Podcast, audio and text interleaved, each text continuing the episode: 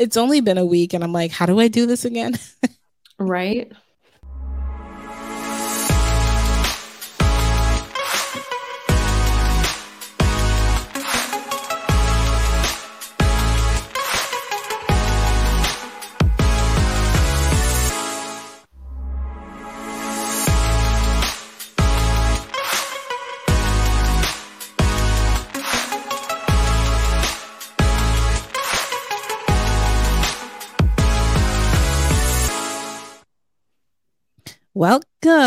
Welcome to the Happy and Holy podcast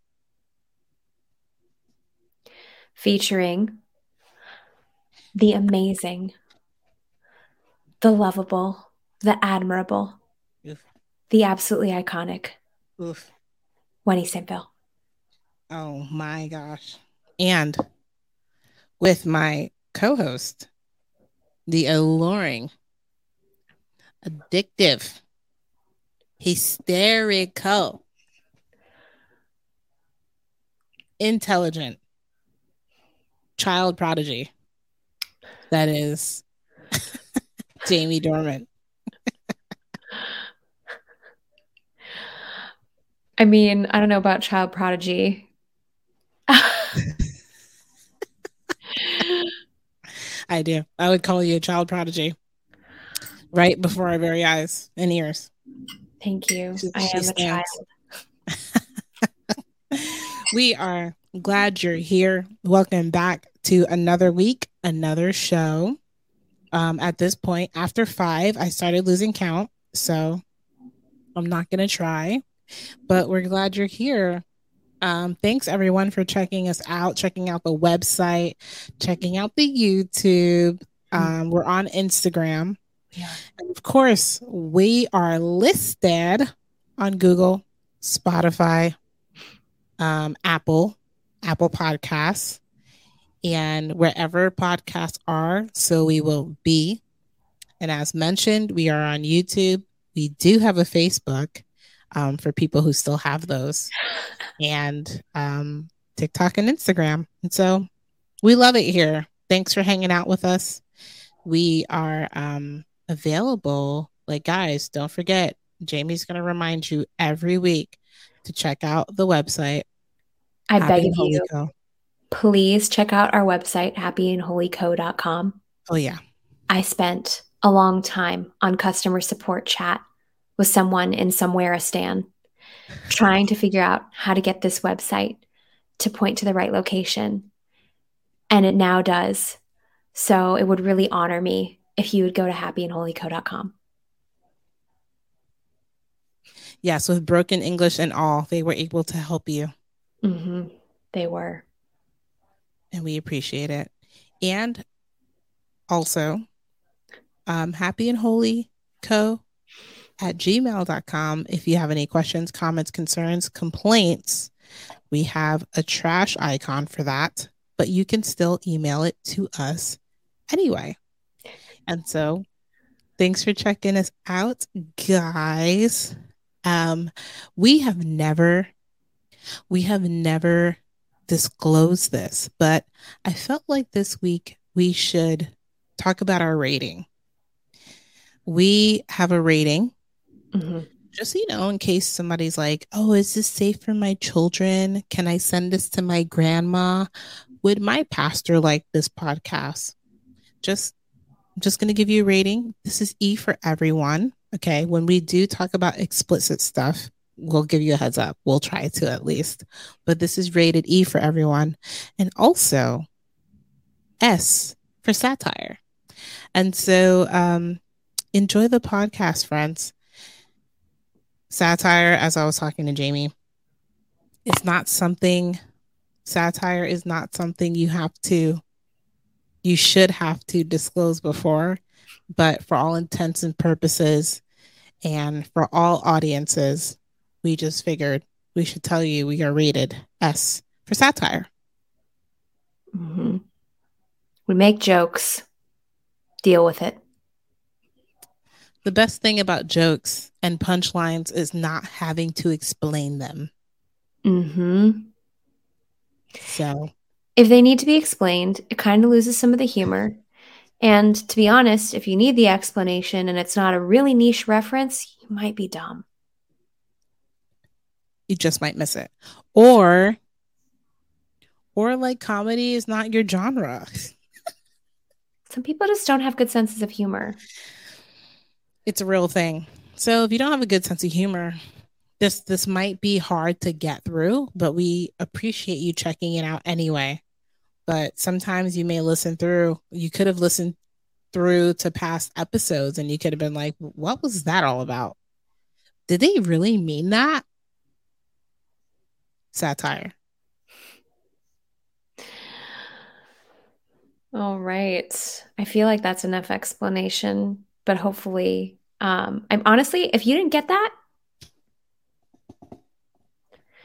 this may be a moment where I have to break it to you. Don't shoot the messenger. Don't you didn't understand that last little bit. You are dumb. I'm sorry. I'm sorry. Well, we're here to bring you laughs, to bring you joy, to bring you truth, and to inform you. Hence the satire, because if you've noticed, this is a happy and holy podcast. And so um, I guess it's time for the tagline. Happy and holy is a term that has been phrased by the Bishop of Bulgaria, Georgian Banov. Oh, bring that closer to the camera. Oh, okay, lift it a little bit, a right, little bit, little bit. I'm gonna solo you, so okay, you, ooh, let's get that in there. Look at this beautiful couple. This photo wow. was shot by Nathan Johnson in New York City, okay. in the, in the Chelsea neighborhood. Shout out New York.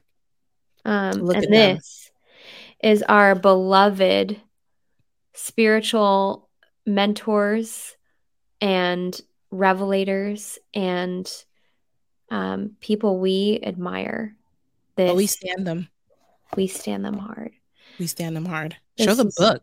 Is Georgian and and and Winnie. And now I'm gonna I'm gonna okay. Oh, oh, come on. So that is Georgian's first. Look at book. that cover. Look at that. And look, I'm gonna I'm gonna flip this around so we can see this Aww. cute little cute look at that Bulgarian. Look at look at that. Look at that, leaders of global celebration. Wow. So now would be a good time to encourage yourself in the Lord. I just felt like we needed it. I was just listening to that the other day because it's all I listen to. get in the car with me. Just gonna get blissed. We're getting blessed. Oh, you getting blessed. Um, another good reason to hop over to YouTube, friends, because Jamie just did her showcase of the amazing Banov products. One being Georgian's book, the other one is look at that beautiful postcard and that beautiful picture.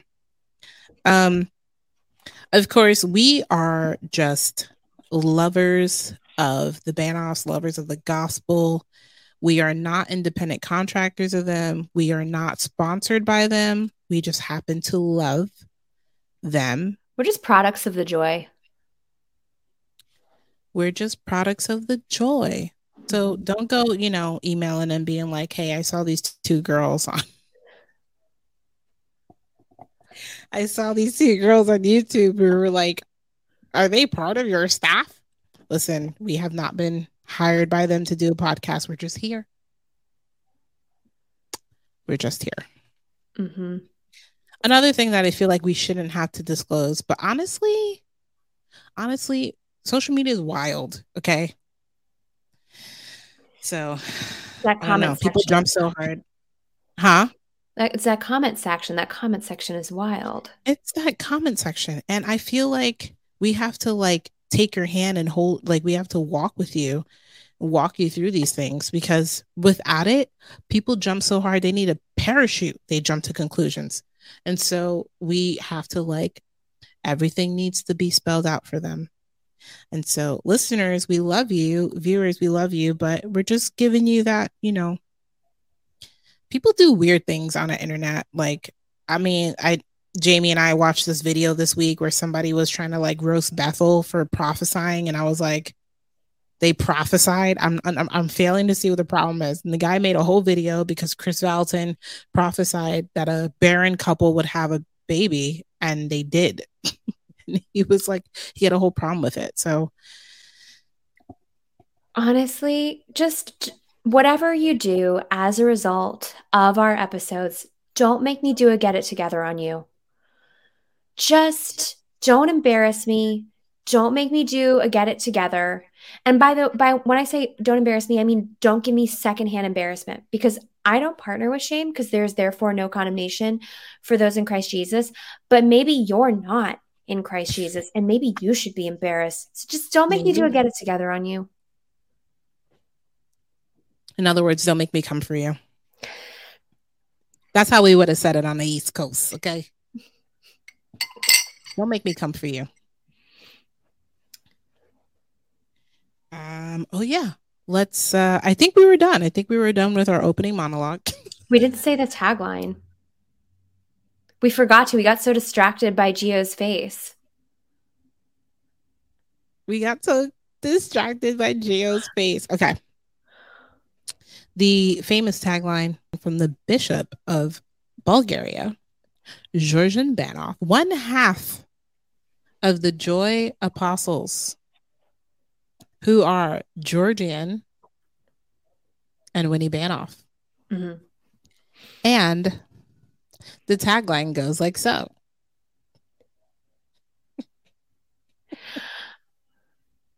Religion. Are you doing it? or does it the, the world? world? World is first. Okay. I'll just let you start it. the world wants you happy but not holy. And religion wants you holy but not happy. But the good news is Jesus came to make you both. Ding, ding, ding, ding, ding, ding. Jesus came to make you both. And so that is the foundation, the launching pad of this podcast, Happy and Holy, is to share with you the revelation, the good news, the joy that Jesus came to make you both happy and holy. Do not buy into the lie that it's either or, or that God cares more about your holiness than your happiness. That only comes from grumpy Christians who went to cemetery, seminary. and um or people who who they they digest hand me down doo doo gospel. And why do we call it doo doo gospel? We call it doo doo gospel because one, it's crap. Two, Two, the doo doo gospel is all about works. I do this, I do that, I do do do, I do do do, and it's not enough. Never will be enough because the work has already been finished. I loved that completely unintentional Freudian slip you had there. All right, let's uh we did the tagline. Thank you for reminding me. This yeah, is why we co-pilot. We co-pilot because, you know, we don't have it all. Who has it all? No one. I have it all when I'm with you. We are complete when we're mm-hmm. together. Mm-hmm. Let's transition to the year.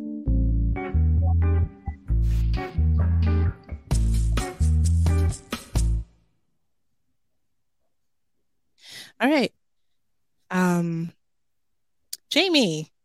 Yeah. Did you hear? Tell me. The Kardashians are back on TV. I actually attempted to watch the first episode of the new season. Do tell.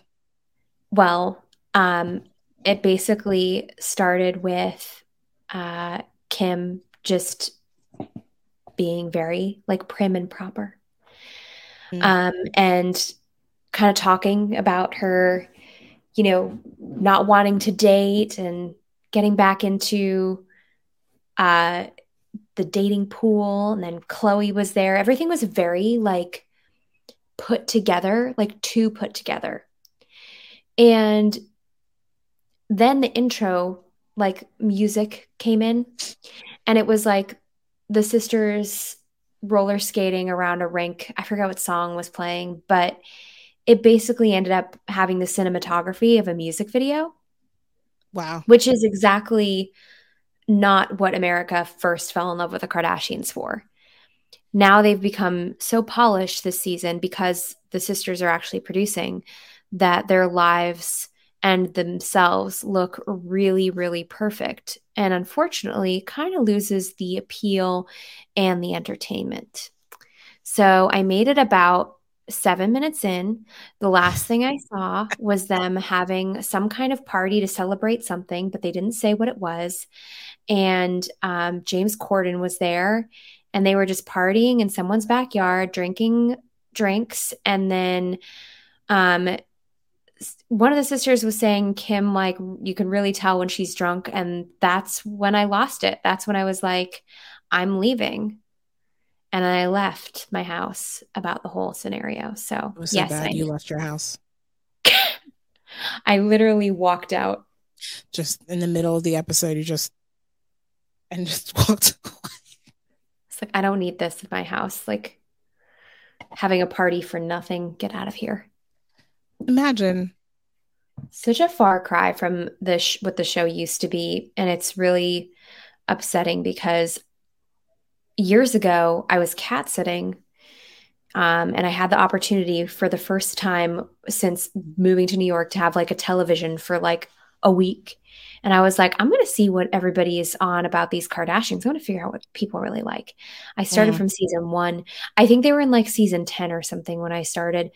Um, I started in season one and I got to season four in a week. And I, at the end of that week, let me tell you, I understood exactly why people loved them I because I was like, oh my God, they're America's family. They're just messy and funny and embarrassing, and they love each other and they love each other really hard. And even though there was definitely a lot of unhealth that you could see in their relationship with their mom and also the way that Bruce was treated, I could see why people Ugh. love them. And I was like, I'm not going to give anybody crap for loving them ever again. But I did not hold to that because I just saw their newest stuff. And frankly, now I can give people crap about this. Yeah, I. It's funny that you mentioned how Bruce was treated because after seeing how Bruce was treated, I can understand why he Um, transitioned. I don't have much to add to the the Kardashian take because I, I only watched like maybe, you know, when I watched them was during COVID. I watched them during COVID because I was bored, and I I like immediately fast forwarded to like the season where Kim started dating Kanye, and then they got married, and um that actually made me become a Kanye fan. I don't even listen to hip hop, and I still don't, but I had like Kanye as a person. And then um, I watched the Paris trip. I watched when they got robbed, all that stuff. I felt so bad for her. So empathy grew. And then they were kind of going through a lot. And I was like, wow. Um, when the sisters fought, like, I think the season I stopped was when they had a physical fight. And I think it was, it was Kim and Kourtney. And um, also, have you seen the girl on TikTok who like does the does the she does the skit as all three, and every time she's Khloé, she has like post-it notes as nails. Yes, I have seen this girl. I love her. The yeah thing that she does. Um, it's so good. I love it so much. I Her do it all the Khloé's always like, not the. Oh yeah, the this thing with her hands. I feel like replace the Kardashians with this girl, and then they might have a like salvageable season. I would watch that, and frankly, we don't even need to watch the new season. We could just watch the TikTok early. I would, just, I would say so. Just shake her salad and like Kim, I don't understand why you're so mad. I love it. Yeah, I agree with you. Um, nobody wants to see a polished Kardashian. No, that's not. We signed fun. up for messy. We signed up for the mess. The Kardashians. I don't know. I feel like they're kind of. I think what's scaring them is that they're losing their influence. They're gonna keep pushing the whole like let's do a show let's do another season. Show this aspect of me. Show this perspective of me. And so I, I think it actually is making kim very uncomfortable to not be one young anymore two mm-hmm. influential. It's very making her very nervous. And um nowadays with ai and the way that people break down their pictures and they're like i can tell you to the t what has been augmented in this photo um, because they're just like it's their hips. Actually, her hips are not that thin. Her legs aren't that long. Da da da. da. And I'm like, yo. And so they like undo all of the like, um, all of the filtering, all of the edits. They undo all of the edits. It was so obvious, and when someone undid it, I was like, first of all, it's not even that bad. Mm-hmm. And secondly, that's what you're insecure about. Like that's what you you think you should look like that with you should think you should look like you don't have a trap muscle. The problem is you think you should not have a trap muscle. That's the embarrassing part. like you're not even okay with having a trap? Yeah. That muscle I would say the most work. Yeah, for real. I I would say that's embarrassing and also how they try to throw the photo editor under the bus. They'll be like i was not aware. I'm completely mortified that they did that to my body. I was not even aware that they did it.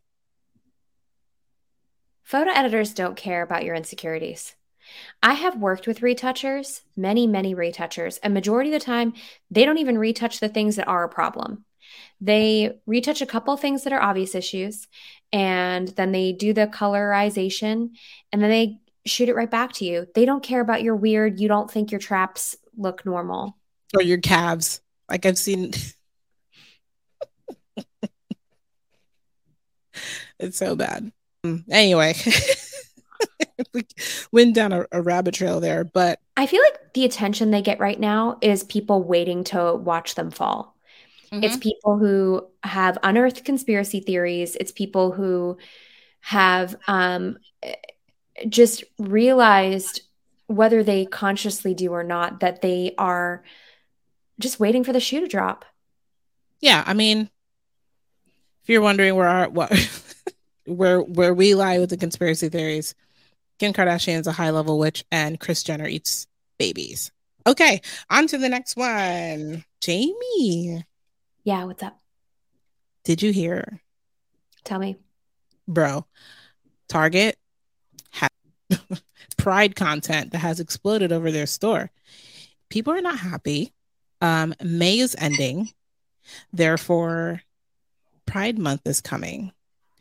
So they wanted to go big or go home. And unfortunately, Target is going home. I've been waiting for Target to eat for so long. I've been waiting for them to eat their own crap since COVID when they yeah. were the only store allowed to be open in New York City because they were an essential business and none of the other mom and pop shops were allowed to be open. And I would freaking go to Target just to like walk around, just to have something to do during COVID. I and I pretended I needed something. I didn't. Um, I think it's disgusting that they were profiting off of such a horrible time for everyone else. It was pretty bad. So, this is, I just love to see them make the dumbest decision I've ever seen them make and lose all of the people that make Target their lifestyle. Because the yes. people that are the type of people who would be into like Satan designer stuff they don't want to be at a Target. They want to be at a weird little bookshop, coffee shop, new age store combo. They right. want to be in like a, a weird soap shop. in the mountains. Okay. These are Yeah. not your customer. Your customer is families, um, moms, and also um, young women who are going there. They're getting their Starbucks. They're Right. walking around. They're buying Magnolia. You stock Magnolia and you don't know who your customer is. Your main aesthetic is Magnolia. You need these moms. You you clearly you don't know the demo the demographic that you're that you're serving.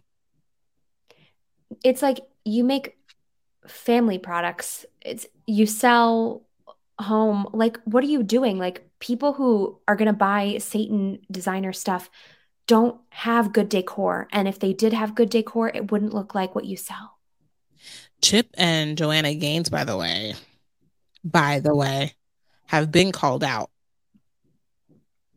Uh, Were, were you aware of that, No. This is They've been called- this is a brand new did you hear from me? bro? Um, Chip and Joanna Gaines got called out by a couple people because they're not pulling their products. Yo, the way I will go down to Waco, Texas. I mean, I'll slap some sense into them. Uh, I mean, they're not wrong, right? How do you feel about that? Honestly, I don't know because I wonder if like what their angle is. Why are they staying? Listen, you know what's interesting? Um, who was it? Although I'm not mad it happened to them, was Chrissy Teigen. Oh, that needed Chris- to be pulled. She got pulled off the shelf because she was like threatening, she was threatening minors, she was making fun of Lindsay Lohan cutting herself, all these people. And so people were calling for the cancellation of Chrissy Teigen. And so she got canceled and they pulled her crap from the shelves. They were just like, get it off, da da da. And they can do it instantly. You, as a distributor, should also have the same power. So I don't want to hear, like, oh, well, we have a contract because they don't give a crap about your contract when it's time to cancel you. Mm, So when it's time to cancel you, they don't give a rip. So if I was Chip and Joanna Gaines, also, I think it's the fact that they've been quiet about it. yeah, they haven't said anything because I haven't heard anything. have not. Um, so I mean, I guess if your head has been under a rock, um, well, I would say if your head's been in the sand, but if you've been living under a rock, I guess we could fill you in. So Target had all their crazy stuff going on because they dropped their new collection. The new collection was extremely um is pedophilic is like even a word it was alluring more to the pedophilia side even they had moved way beyond lgbt and started striving towards um pedophilia so yeah it's kind of been leading more towards the pedophilia side because a lot of the um trans uh paraphernalia has been on children's clothes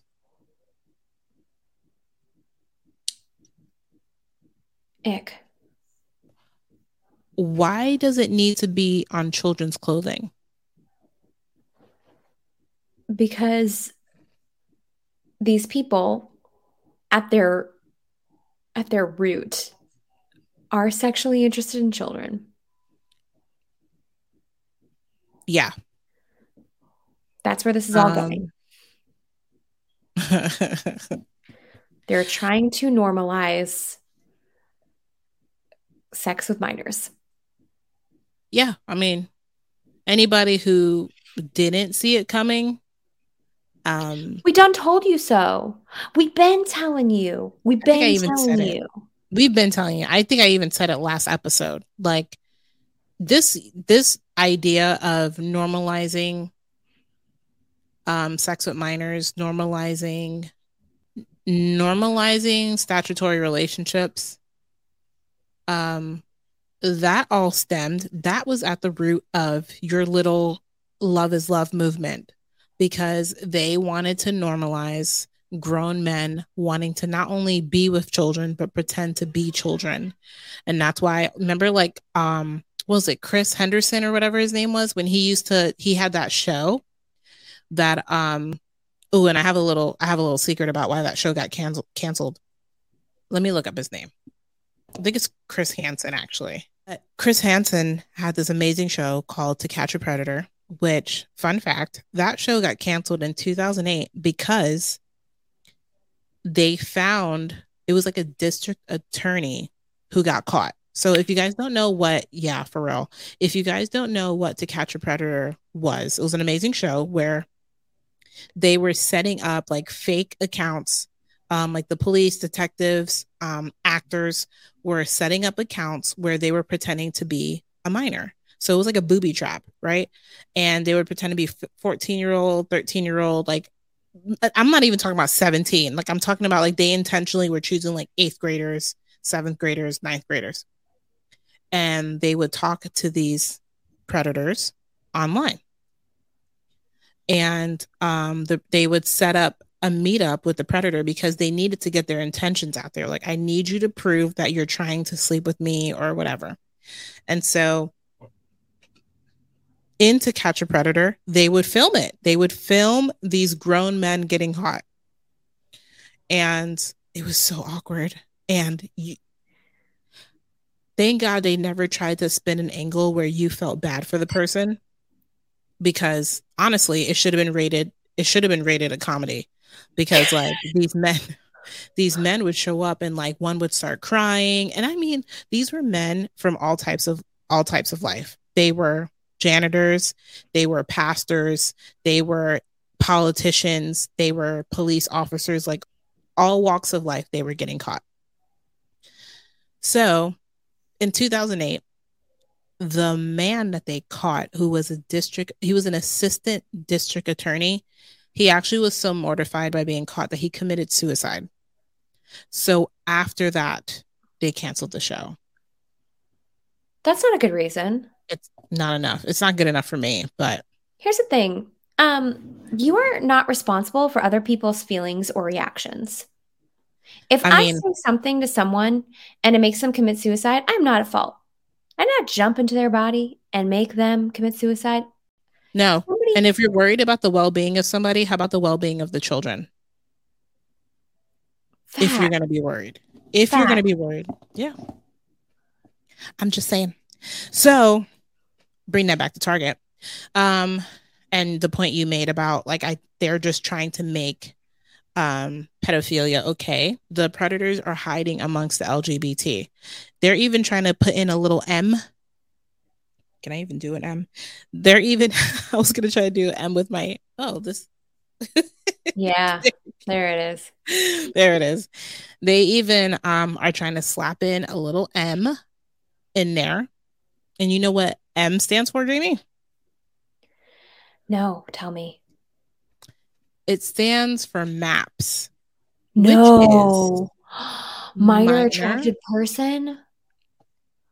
Gross.com. Yeah. So wait, where are they sneaking that one in? They're trying to stick it into the LGBTQ. And then because you know it's like it's LGBTQ, et cetera, et cetera, et cetera. Let's just call them all pedophiles. Let's simplify it. You're all pedophiles. Wrap it up. Yeah. No, for real. If you want to be um, part of um, that community, this is this is what I associate you with now. This is what everybody should associate you with now. If you, you don't be. want that, you should maybe fix yourself. Minor attracted persons. Um, this is why a lot of gay people, okay, a lot of homosexual people have been saying that do not affiliate me with the LGBT because I am not a part of that community.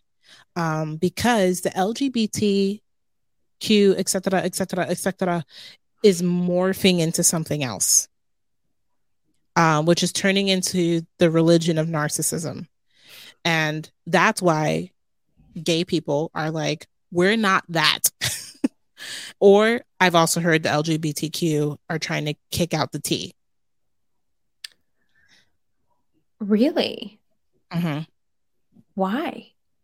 Because they're just like, you do not, you do not, um, we're not affiliated with you. Basically, they're just like, they're going to split. They're trying they're to. Like lesbian, gay, bi people against the all that craziness. two well, they're both craziness, but lesser amounts of crazy versus lesser crazy. Lesser amounts of crazy but we'll get into I love that this they're having a split. This is so fun. It's like a civil Yeah. war. this is like a civil war amongst the I love the Amongst the- drama. community yes for once it's not the christians um so Give them a give them other enemies. We need a break. give them give the media someone else to talk about to date target has lost about 9 billion in market value since the social media mob has called for the boycotting of um, target especially during pride month but people in general have been done. Now i will say this. This has been my favorite thing about the target flop. Jamie, I think I had sent you a couple pictures over the week when people were calling for the boycott, the boycott of Target. And Catherine Mullins, we love Catherine. We Okay. do. We love Catherine Mullins. Here's my shout out for the week. Catherine Mullins went to town, okay, on Target. She was like in Target, um, like a little double agent, went in there and she was like, boom, filmed this video and she was like, boycott Target. And then she put the number of the hotline because she was like, and you better tell them that you're boycotting. Let me tell you some of the greats that commented under this. Lisa Bevere. All she says under it is boycott. And it I love this so much. And then your boy Joshua Mills was Love all over that. Mm. Joshua Mills, he said, "Oh, let me get let me pull up exactly what he said." He goes, "This is how I know he's your boy." You know what he said? Tell me. R.I.P. Target, and then literally put, and then literally put a tombstone. He put a tombstone. Savage. We love him. We love, we love Joshua. No, we need to be saying the things. Good job, guys. Really thrilled that everybody's been good about not shopping at Target. What'd you see? Joshua said, "I paid off and canceled my Target card." Oh, I did see that. I love him. And then That- tell me why they they tell me why they planned a, a, a meetup in the comments. No, they didn't. Joshua and Catherine, they were like, "Oh, we should get together soon." Oh my God, they're so funny. They're literally just trying to make me jealous that I'm not invited. Literally. Uh Marcus Rogers, which I know where he stands, so I knew he was going to say something. I'm looking for one more blue check mark. Y'all better No, have get one. commented. I love that a lot of people are just like, dude, I love that Joshua Mills put his money where his mouth was and was like, not only am I done with Target, but I paid off my card and I canceled it. Because, you know, the bulk of how those stores get money is through that card. Because even if they um, are not making a ton of money off of your interest, they have the benefit of being in your wallet. So when you need something and you haven't been paid yet, you're like, hmm, where should I go to shop? Oh, I know. I already have a card that gets me 5% off. Literally. So I remember working um, at Kohl's, like my first job, and they were like, make sure people get this card because when they need stuff, they don't have money, they'll think of us and they'll charge it. So Right. that matters a lot to them. Like you would get more hours if you signed more people up for Kohl's cards. Yes, I have heard that. So I know that Target cares about their card holders. Yeah. We um I've heard that and I've also many a times turned down the offer. But I love Christians who put their faith in action Mhm. and you live by your conviction. Okay. The day of us being silent is over. Um, I think we got into this mess because too many Christians were silent. Too many Christians had their head in the sand. Um, and too many Christians were being Switzerland and playing neutral. But if you haven't noticed, they're trying to groom your children. They're trying to groom this upcoming generation who already is confused. Where we should have stopped it, where we should have stopped it was Tell when me. Hilary Duff was doing ad campaigns saying, When you say gay, do you realize what you say? And when everybody was like, gay is not a synonym for stupid, that's where you should have known that they were coming. They were coming for the millennials because when Hilary Duff did that, she was, she had so much pull with the millennial yes. generation, especially women. And women have been the main supporters of this nonsense yeah. from the beginning. So where the church should have actually stepped up and honestly not been on yeah. the defense. They should have been on the offense. They should have been like, no, it is stupid to be gay. Don't you dare. Don't you dare, Hilary Duff. We are boycotting Lizzie McGuire. But did you see anybody boycotting Lizzie McGuire when she did that? Mm. No, because she wasn't like, oh, I'm gay. She was just like, be nice to gay people. Yes. And we could all be like, oh, you know what? You're right. We should be nice to gay people. No, that was when we should have been like, I'm not taking my kid to see the Lizzie McGuire movie. And now look where we are they should have shut it down. Um, Target um, initially had their plans for their display. Now, you know, retailers like Target are always like two months ahead, right? Like in October, there's already Christmas stuff out. So Target had already started their setup for they already started their setup for Pride Month, which is why people were like, "Excuse me, no," um, because they had seen a display. So now Target's like, actually, just kidding. They said since introducing um, this year's collection, we've experienced some hostility. So, um, for the sake of our employees, we're actually going to pull some of the line, not all of it, but they're like, we're going to we're going to pull some of the line because one, you just don't want to call a spade a spade. I mean, what a lot of people are calling it on social media is the you're getting Bud Lighted I love this.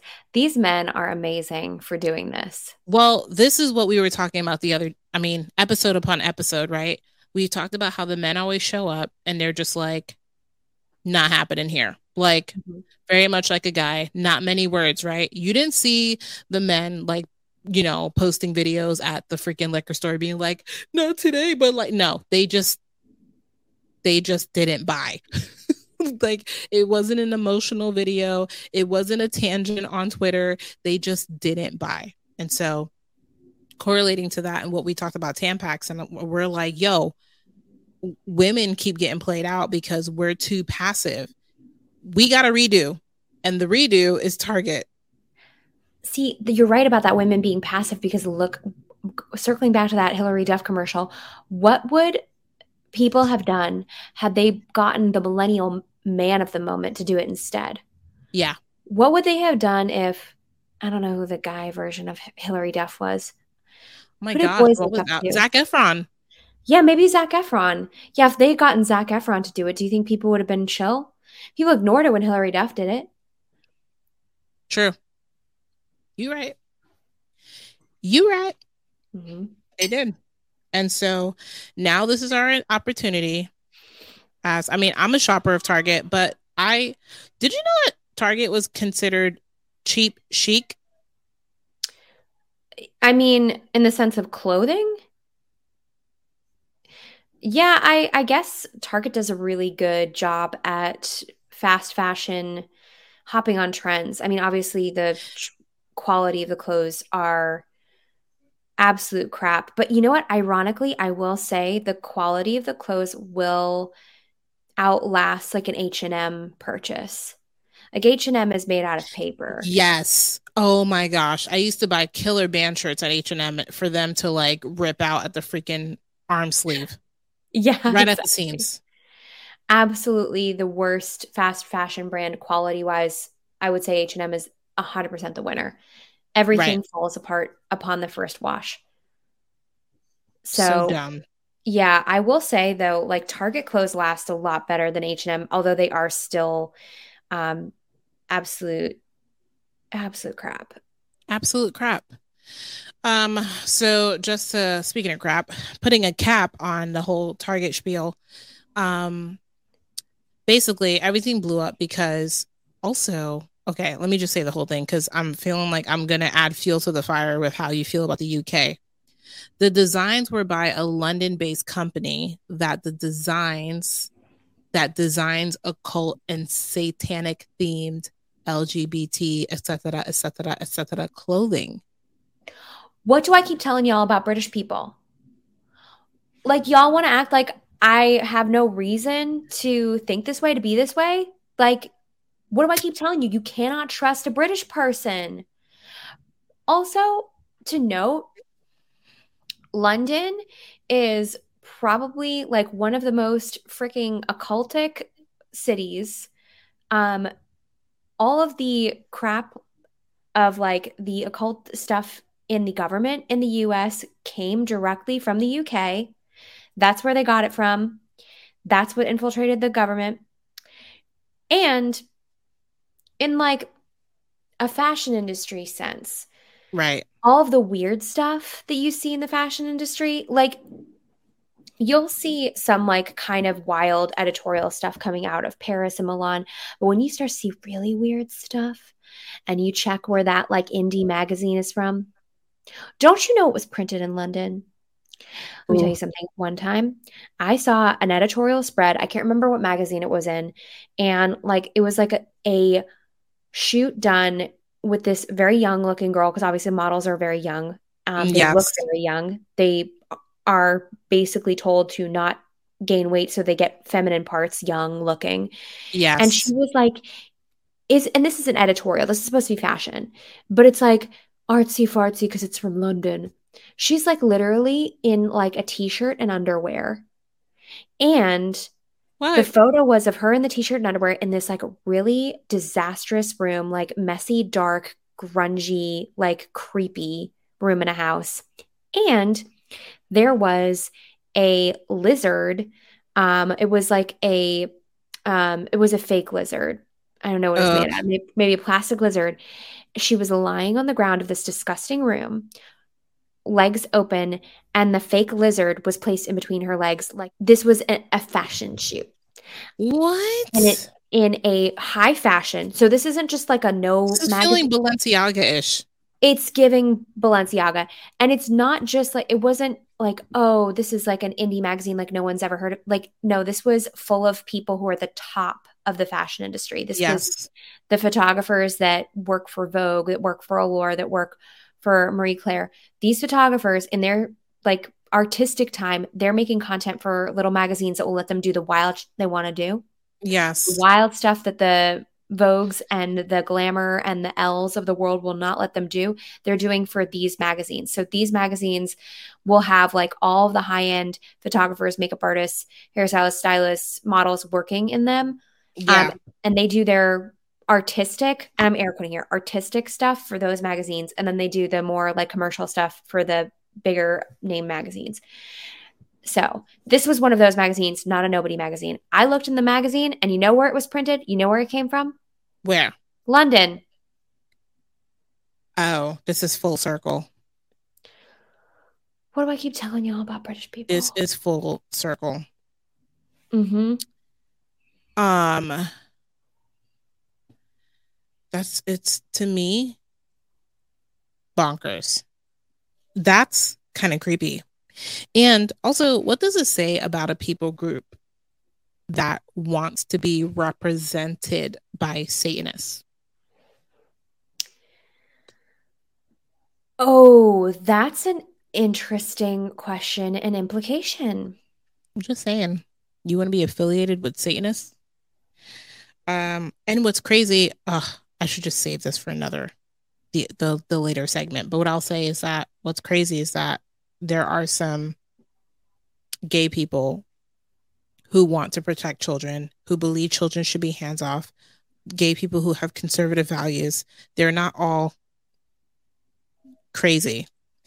But um what I'm saying is that just as much as Christians get a bad rep because you meet one beat one you meet one bad Christian and that ruins your experience of Christians for the rest of your life. Your little friends, LGBT, etc., etc., etc.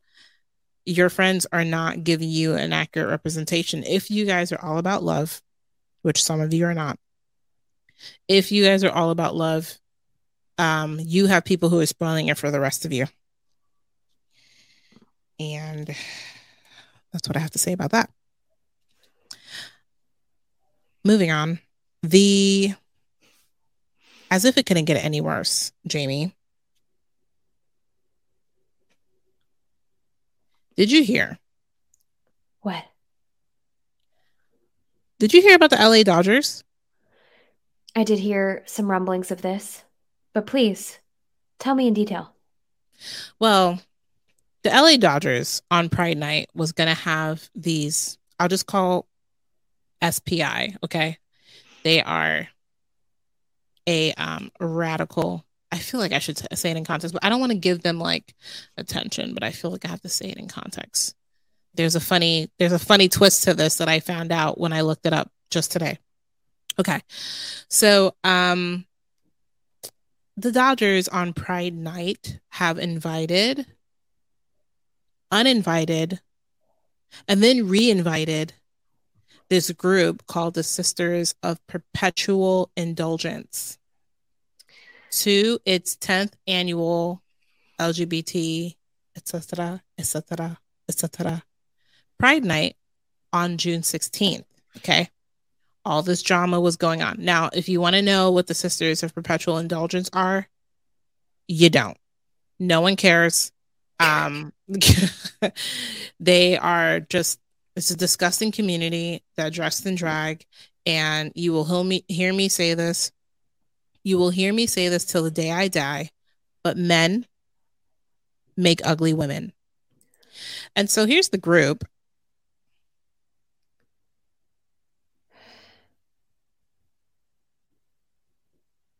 Pause for nausea.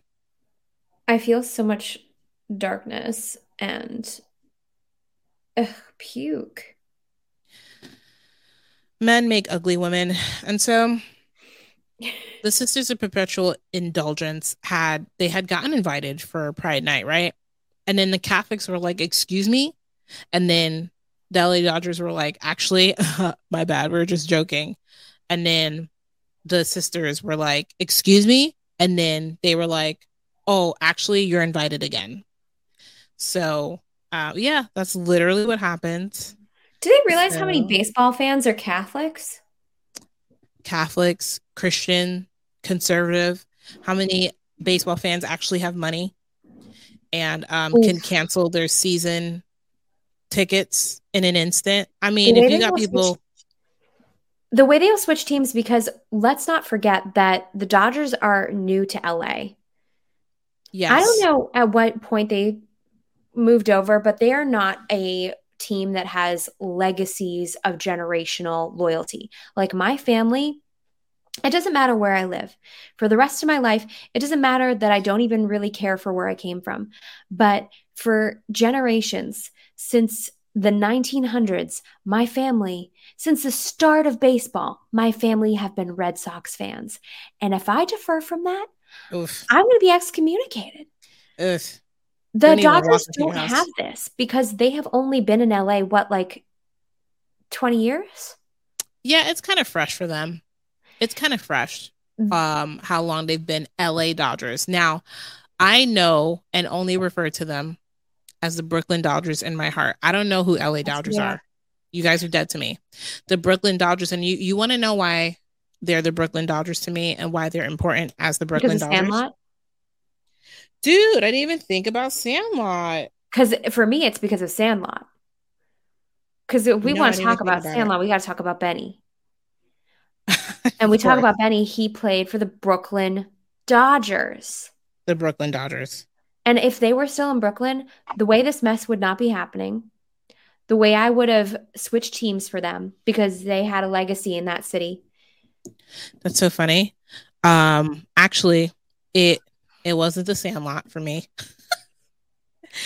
the reason why they will only be the Brooklyn Dodgers to me is because of Jackie Robinson, who played for oh. the Brooklyn Dodgers. Oh yeah. And um I love Jackie Robinson is just yeah, he's just an icon to me. You want to talk about a hero, a role mm-hmm. model, an icon is Jackie Robinson. And um, around 1940 it was it was post world war ii but around 1947 jackie robinson he broke the quote unquote color line um, when he stepped in and he just completely dominated the diamond um, so he was an infielder and outfielder and he played for the dodgers for about 10 years wasn't easy because They did not like Negroes in baseball because they had their own league. But Jackie was like, I can outplay anyone on this ring. And I mean, on this diamond. And he had the chutzpah to prove it. And so he did. And 42 to this day is one of my all time favorite movies because Chadwick Boseman did an incredible job as Jackie Robinson. And um, Brooklyn Dodgers is why they're near and dear to me. So this whole thing with the LA Dodgers and the nonsense that they're do- being as whatever. Ah. So June 16th is supposed to be their um their pride day, okay? Now I, okay, as we've been talking about this whole like boycott this, boycott that, may I suggest, may I propose, boycott the Dodgers on the 16th. I don't want one single conservative there, one single Christian there, one single Catholic there. Even if you're not conservative, but the sisters of perpetual indulgence make you uncomfortable, boycott. Don't go to the game. Let them have their pride night in an empty field let them have their pride night and do their parade and do their show. To remember the cardboard cutouts in 2020, let them do it in front of them because as as I like in my opinion, no one should be feeding into that indulgence in person. They don't deserve a crowd. And so boycott, don't go. Sell your ticket to that game, cancel your season tickets enough is enough. Like if we are starting to catch on and realize that where you put your money where your mouth is by not condoning these distributors, these retailers, these teams, these movements, your best way to shut them up is not to endorse them with your money. Do not endorse them with your coins. And so don't go to the game. June 16th is their pride night. Do not go to their game because let me tell you something. Um Pride night is no longer about pride. it's no longer about gay pride. They just want to have their outdoor orgies then and they want to put their promiscuity on display. Mm-hmm. That's all it's about. It's not about pride. They don't care about you. They don't um, the powers who be, none of them. They don't care about you. They care about their quota. They care about how they look and they care about your coins in their pockets. They don't care about you. And so the LA Dodgers today, I found out, Jamie, this did you know is building. So everyone got upset about Pride Night and the Sisters of Perpetual Indulgence. Everyone was upset. And remember, I told you they invited them, disinvited them, and then reinvited them. Well, now the Catholics are like, hello, like, what are we, chop liver? And so the Catholics are like, oh, okay, we just won't go to the game. Well, now guess what the Dodgers announced? Tell me. They're going to have a Christian faith night. What?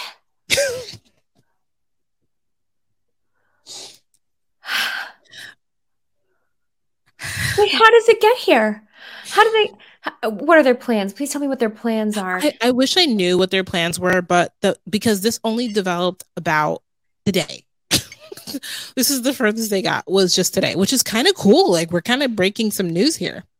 So on Friday, which was yesterday, um, the Dodgers. This is where I'm upset this is where I feel bad, okay? They keep putting out their star player, Clayton Kershaw. They keep putting him out and feeding him to the wolves. And they're just like, you make the announcement, you tell them, you do this, because he was also the one who announced the Pride Night. Poor but kid. now Clayton Kershaw had to announce that we're having a Christian faith and family day on July 30th. So are they going to hold both? Yes, they will hold both, but this is to appease this is to appease the crowd. Now, granted, we're gone. Done.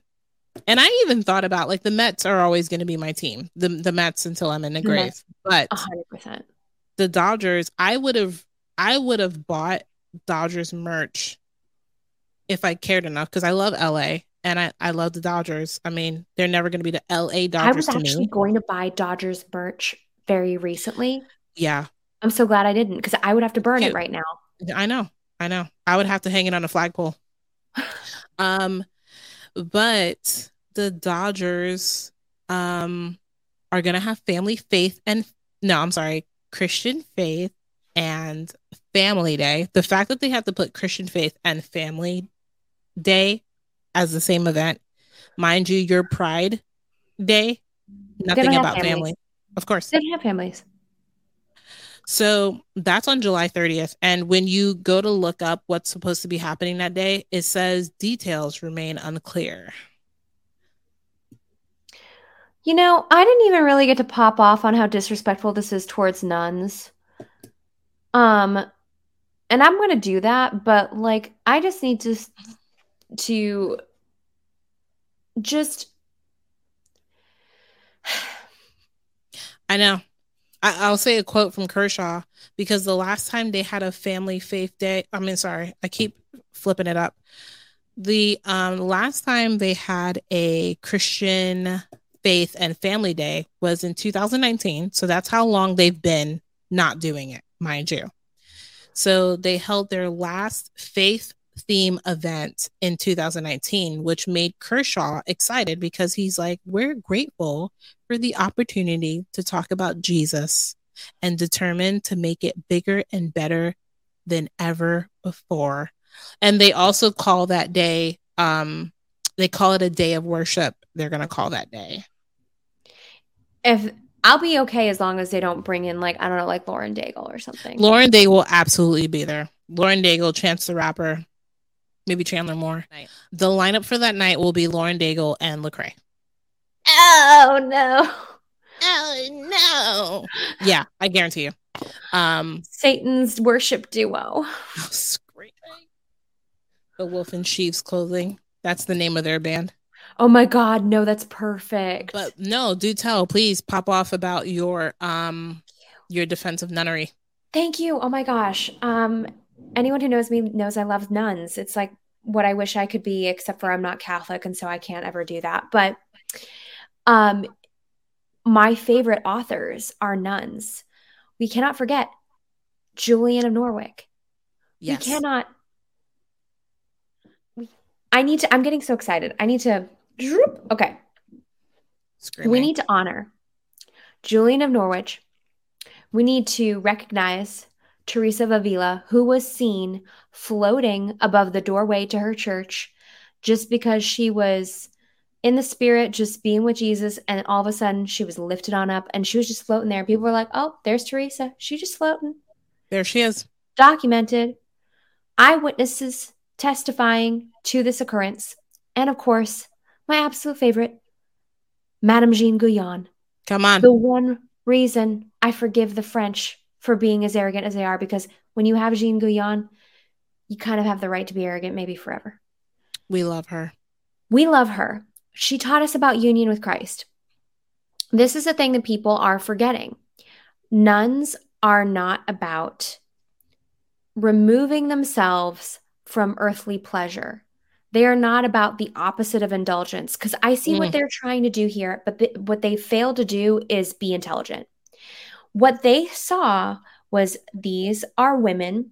So we're going to opposite everything. They're women. So we're going to be men. They are in the church. So we're going to be satanic. And mm-hmm. they are the abstainers. So we're going to be indulgers. So they tried to do this kind of opposite juxtaposition. And it doesn't work for so many reasons.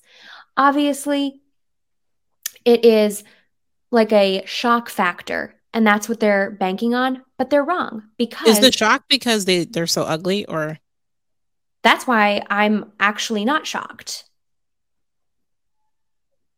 i fully expected horrifying looking men um but nuns are not about abstaining from things nuns are about indulging in the presence of Jesus Christ. Mm. When you become a nun, you're not saying, I'm just not going to marry. No, the whole idea of being a nun, the whole vow you take when you become a nun, for those who don't know, when you become a nun, you actually have a wedding ceremony because you are getting married to Jesus. And you're giving yourself entirely to him. Why do nuns wear veils? They're brides. Are you so fools? Yes, you are. Now I have to explain to you why you're dumb. So Are you stupid? when a nun wears a gown and a veil, it's because she is eternally the bride of Christ. She has given herself totally to be his. She is living a life being in wedded bliss to Jesus so that she doesn't have to be with a dude. Um It's true. but it's she's not abstaining from sex. She's not abstaining from pleasure. She's indulging completely in Jesus. And Mm, when you say yes to him, it doesn't mean you say no to a lot of other things. Like, for example, I say no to really, really bad sex with really gross dudes so that I can be holy and have a perfect, unseparated by a guilty conscience relationship with Jesus. And it's Yes. so much better than you losers. So, what you get in exchange for your no is more than what you would get in exchange for a yes. And that's Oh, the man. whole thing about being a nun. You're Yeah. saying no to a job so you can spend more time with Jesus. See how awesome this lifestyle sounds? You're saying no to these leggings and changing trends. So you can say yes to wearing bridal gowns every day. You're saying, no, I won't be getting a hair straightener. I will be wearing a wedding veil. You see, this is about better. These nuns are better than you. They have better lives, better stees, like Italian designed gowns. Like, don't even get me started about the nun habits that I have in my wish list. They are wearing better stuff, better veils, better looks, timeless, with a better relationship with Jesus. So when you say, oh, we're a sister of indulgence, well, they're not sisters of abstainers. no. They're actually sisters of deep indulgence in the wedded, blissful life of the bride of Christ. Yeah. That's If you they actually floating and levitating. floating and le- levitating in the presence of Jesus. If you actually wanted to do a spoof of making it the opposite, just be a bride of Satan. But don't involve the Catholic Church in this. Don't involve nuns, because what does righteousness have to do with wickedness? Listen, I can't help but think about Galatians 6:14 FF Bruce. I'm going to verbatim catch this FF Bruce quote. Galatians 6:14 FF Bruce, okay? But far be it from me to boast about anything except the cross of our Lord Jesus Christ. That cross forms a permanent barrier a permanent barrier. Turn to your neighbor and say permanent barrier. Permanent barrier. Turn to your turn to your neighbor and say permanent barrier. It forms a permanent barrier. Be there's my New York. Oi. Um, forms a permanent barrier between the world and me, and between me and the world. Listen, when there's a, a permanent barrier that has been formed around you, you got time to indulge in the bliss. While you're up there floating in the heavenlies, levitating when you're supposed to be mopping the, the mess hall, you got time. They have a permanent you, what what they're even trying to accomplish by being the sisters of perpetual indulgence, you can't even touch them the cross has formed formed a permanent barrier. They don't even know you exist because they're in bliss. Okay. And not for nothing, but I would say 99.9% of those nuns probably are in better shape than most of these guys because those daily prayer walks are no joke. Mhm. they be getting their steps in. And so the Sisters of Perpetual Indulgence, I would much prefer to call them the SPI, the Sisters of Perpetual Ignorance. But if you were going to indulge in anything, I would indulge in getting a therapist. Moving on. And last but not least, let's talk about the rainbow real quick. We went from Target to the Dodgers Day of Pride. We might as well talk about the rainbow because we are both sitting in this this place where enough is enough. And um, Pride Month is coming. This is our warning to you. Okay. May is about to end. June 1st is just around the corner. Let's not be surprised that Pride Month is coming. I'll share a little story with you.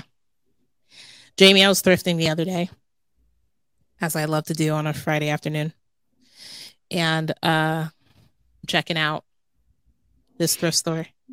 And I go to the blouse rack, which I shouldn't even be thrifting. Let's just let's just uh, the the way my closet looks, you would it would be comedic to see me go out and buy more clothes. But as I'm as I'm gallivanting down the blouse aisle, I see this really cute, cute rainbow blouse that I I couldn't help it. It was it was too eclectic for me. It was it was just enough eclectic for me. So I needed to pick it up. And I picked it up. It was on a hanger. And I put it back down. You want to know why I put it back down? Tell me. I put it back down because I was like, I can't wear anything rainbow related. People would think I'm gay. Or what do they call him now? Allies. An ally. People would think I'm an ally. And so I, I immediately put it down. I was like, I can't be associated with that. And then I heard a voice. I heard a voice. The clouds opened and the sky poured out. No, um, I I heard a voice, and it may have just been my voice. Okay, I don't think that it was. reminded. I don't think it was your voice. I this voice reminded me that the rainbow does not belong to them. Yes. So, Jamie, Tell me. She's beautiful. I'm so glad you bought her. Beautiful. Oh my gosh. I love her. this is like oh, let me do that this is it's kind of cute cute i'm not gonna like completely stand up the whole way because Yeah. gonna- but Ooh, ooh this shirt into her. it is so cute let's turn it here let's turn it here look at this look at this ladies and gentlemen who are not on youtube You're I just out. put on the shirt. You're missing out. Let me tell you, if there's any reason to jump on YouTube, it's now because I done bought it and it's gorge. And I'm gonna have so much fun with this shirt. Um, it's literally the Roy G Biv. Um, look at this. so pretty. I love it. And so, and then I also thought about it earlier today. I wasn't gonna wear this shirt, but then I remembered there's a little ring. Oh, I got too much. My ring lights are too hot here. Ooh, Oh, I see it. little rainbow, little rainbow cone. And I also almost didn't buy this a month ago when I was shopping when I wasn't supposed to be and um filling up a closet that's already at max capacity. But um I bought this shirt and I almost didn't buy it because there was a little morsel of rainbow on it and I didn't want to give anybody the wrong idea. But we have been the past 5 years, the past 10 years I would even say, we have all adopted the wrong idea where we have been like we kind of handed the rainbow over. I'm not going to say like we gave it to them, but we definitely were like in this tug of war. The Christians kind of let go at some point and they're just like, huh, you can have it. This is us. This is a big version of what we need to talk about, which is giving your authority away. Mm. Christians have the authority on the earth because humans gave their authority to Satan. Right. Jesus went and took that back, and then he gave it to the church. So the only people on earth who have authority are Christians, and the only entity that has authority is the church. So when we let go of things, that's on us because Yeah. we were the ones who had the authority in the first place. Yes. I'm sitting there and I'm thinking, yeah, that's right. Like, first of all, that rainbow belongs to my daddy. why would I give it up to you? And I don't know how or when. Oh, I think I know why. I'm externally processing here because I'm like, when did the rainbow, when and why did the rainbow start becoming affiliated? I don't know if you know the official reason, Jamie, but I'm just thinking, I remember back in the day, like when it was taboo to be gay and it was like people used to be called fruitcakes or they would make the joke that somebody was really colorful and that was a hidden innuendo about saying that somebody was gay. And so maybe that's why they had been given the rainbow. We as a community almost got repulsed by the rainbow flag.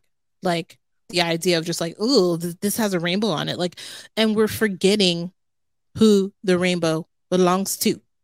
And so enough is enough. I'm just going to be like, hey, that's my dad's. That belongs to my daddy. Some call it the Sky Daddy. That belongs to my Sky Daddy.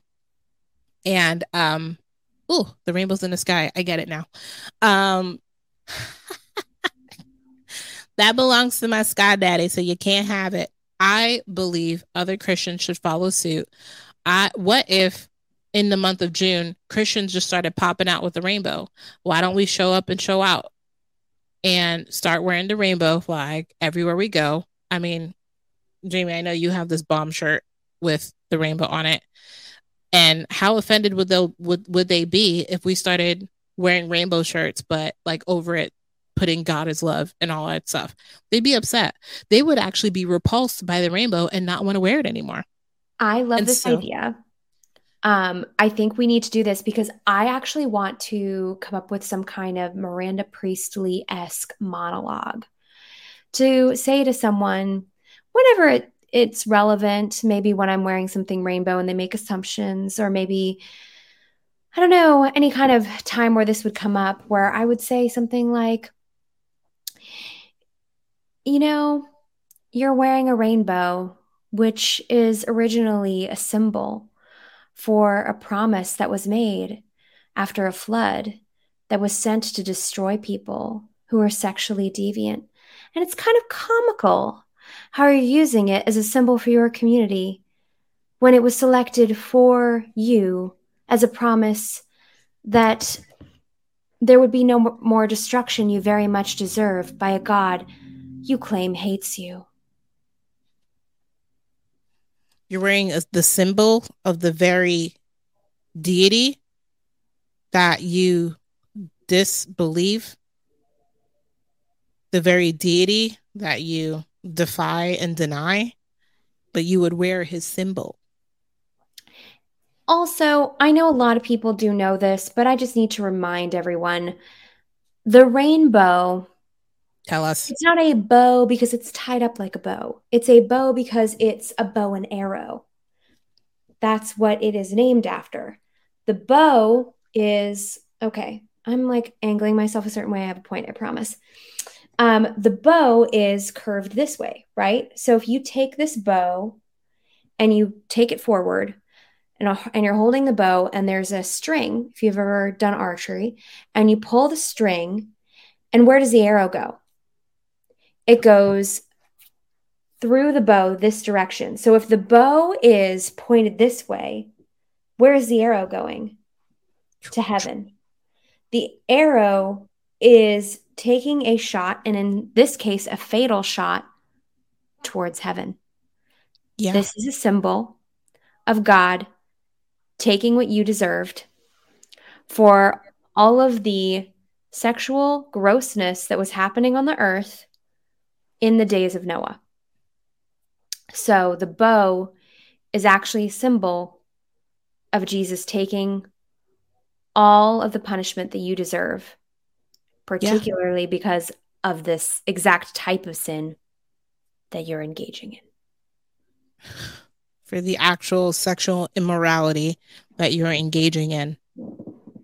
You know, it's because really, it's really ironic because like really the the symbol is about I promise I will not destroy you for even though I did for this reason and that's what they've taken up as their symbol, which I did yeah. look up.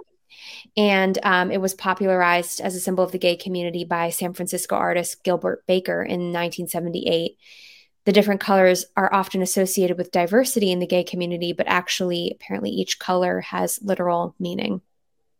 But um, I I can look up the meaning of each individual color. I'm sure it's stupid, so who cares?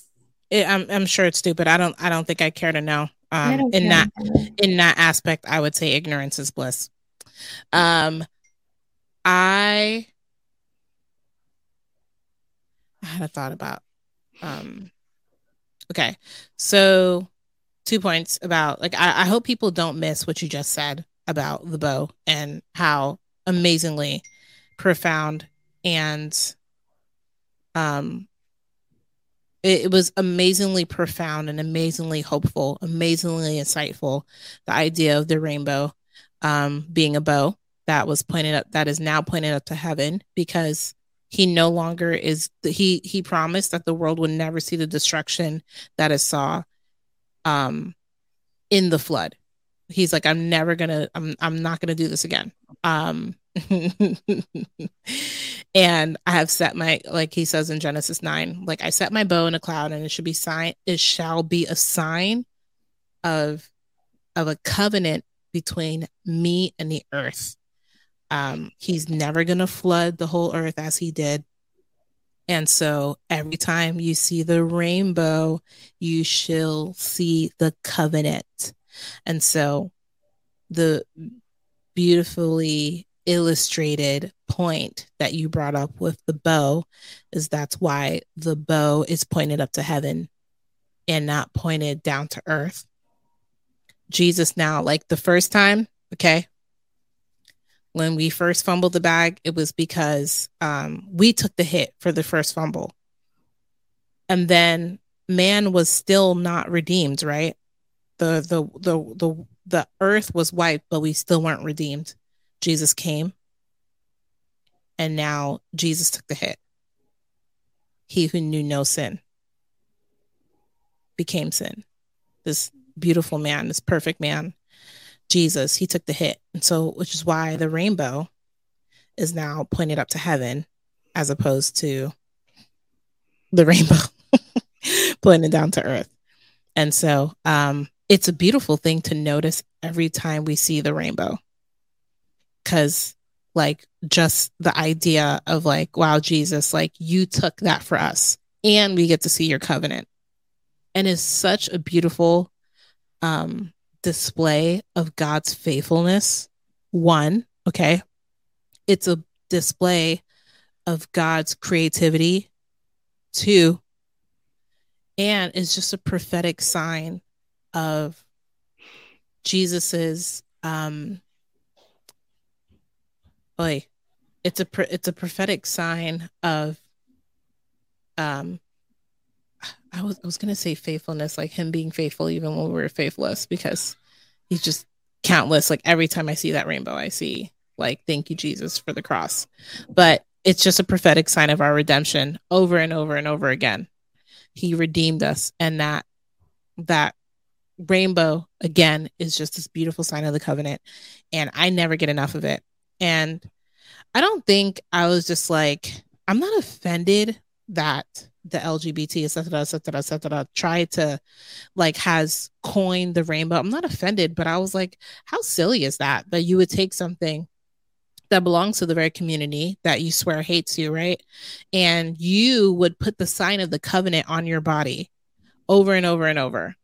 And so it's silly to me, but needless to say, I just think that Christians should be like, y'all need to show your pride and um, show up with the rainbow the whole month of June and be wearing wear your rainbow wear wear your rainbow merch because the rainbow belongs to our dad mm-hmm. that's my mm-hmm. dad's and so just show up with your rainbow and then then you can provoke a conversation with the powers that be whoever sees you what are they going to say no it belongs to us now it was never yours to begin with. They have nothing to say. And so we should actually be overwhelming them showing up in our rainbow attire because um, I guarantee you they would be disgusted and never try to wear that rain that never try to wear that color again. So I do have a short clip for you, Jamie. This is kind of a blind reaction because I don't think you had seen this, but I saw this clip today. This video is going to connect the whole thought process that I had when I was thrifting yesterday. And I was all like, I'm not going to get it. And then the voice said, Yes, you will. And so, um, because I was like, Hey, the rainbow actually doesn't belong to them. Those who shall not be named, that we've been naming all episode. The rainbow that actually doesn't belong to them. And so here's the clip that connects it all together as to why maybe I had the thought. For this shall be the word of the next seven years. It's time to take back the rainbow. For the covenant of the rainbow belongs to me, says the Lord. Redeem a rainbow generation for me. Redeem a remnant in the rainbow community. For I will use them, says the Lord, to throw the witch from her window I will use her t shirts. I will use her merchandise. I will use her preaching. I will use the message of those that are bold enough to take back my rainbow. America, a new oil pours upon your land. Oof, that was, That was it. holy. I felt the Lord on that. Let the me prophet tell has you, spoken. prophet's going to prophesy. Actually, I'm Um, gonna see if uh if ARC still has the rainbow collection. That Oh, yeah, um, I got my cross rainbow shirt from. Um, but please go on while I search. Check out. Did I spell his name right? Ooh, so that spicy clip was from the prophet Tomi Arayomi, who I absolutely adore. Only friends reveal secrets to friends. And you you could see that he's a friend of God. He's a friend of the Lord. And um fun fact, um, man, I feel like should I even touch this, but I shouldn't. But um okay. I don't big sad. Um I feel like I shouldn't touch this, but I'm gonna touch this because I'm just fearless.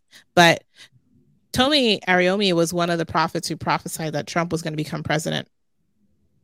And so I don't know. It's just funny how like why would out of his 10 prophecies only one wouldn't come true? Mm. Um and Well, I'm rounding. Believe the prophets, and you will prosper. Yes. Does that So- Chronicles? Second Chronicles. Second Chronicles 2020? Yeah, I believe so. The Lord literally had it written in the word to believe your prophets and you will succeed in 2020. Second Chronicles 2020. And we still dropped the ball. Hello. Oh. Um, but yeah, Tomi Arayomi, please. I'm just gonna put his stuff up. Tomi Arayomi, please check him out on every platform. He's a, he's everywhere. Okay, he's on YouTube. He's on Instagram. He's on the TikTok. Um, he's got an amazing school of prophets. Like this man is so spot on. So I just I love him a lot. But that video, he just dropped that video yesterday, Jamie, and I didn't even know. I was watching like I think his stories and somebody was like, "Yo, listen to what Prophet Tommy has to say about the rainbow," and I was like, "What?" So then I jumped on it and I pulled that up, and dude, wouldn't you know? This man was out here talking about how the Lord said, "We're going to take back the rainbow because the covenant belongs to His children." So I actually have a. Did you hear for you? please tell me the things. So, Wenny. Yeah. Did you hear Ooh, tell me. Lou Engle is on day 21 of his Israel fast? Wow, already? Yeah, it has already been 21 days. The fast is 22 days long. And this Monday, Memorial Day, Lou Engle will be allowed to eat again. Oh, praise God. I don't know if he will, but he can if he wants to. Well, Louis, have a burger on me. It's Memorial Day. So what other way to celebrate you breaking your fast? You don't think he's going to eat? Um, I mean, I think he'll eat a little something. Um, it might be hard after 22 days of not eating and when he's so used to not eating majority of the time. I think it's a little interesting too that I know some people who live a fasted lifestyle, they really pull from the spirit of the Lord to power them through their days. And I see the way that they look and the way that they live. And um, and then I look at Lou, and you know, I think to myself, you should eat. I'm worried about you. You're not like some people who really can survive off the power of the Lord. I I don't think I've seen Lou Engle in person in years. I, he comes through Dallas a lot because he's got a lot of communities that um he's a papa too, but I haven't seen Lou in person. I mean, the screen does not is not enough for me. I need to see like is your skin healthy? Like is your hair falling out? I need to know. And so um I I'm curious, but I bet you he also has a routine. I bet you he has a routine of um what he breaks his fast with. I I definitely see him as having a routine. I'm sure he eases himself in with broth, maybe mm. a piece of toast I just really hope he can get something substantial in his system because he has been fasting for Israel. And I'm sure Israel has really, really benefited uh, sure from that class. Yeah, I'm sure they should send him a thank you note. They, sh- um, they should. And and everyone Louis else did it for them. Fasted with him. I think Mike Bickle was fasting with him. And oh yeah, and um, Israel needs to send them a nice thank you maybe a fruit basket, something they can eat. Congratulations and um, enjoy the barbecue on Memorial Day. We're going to shift to our next segment.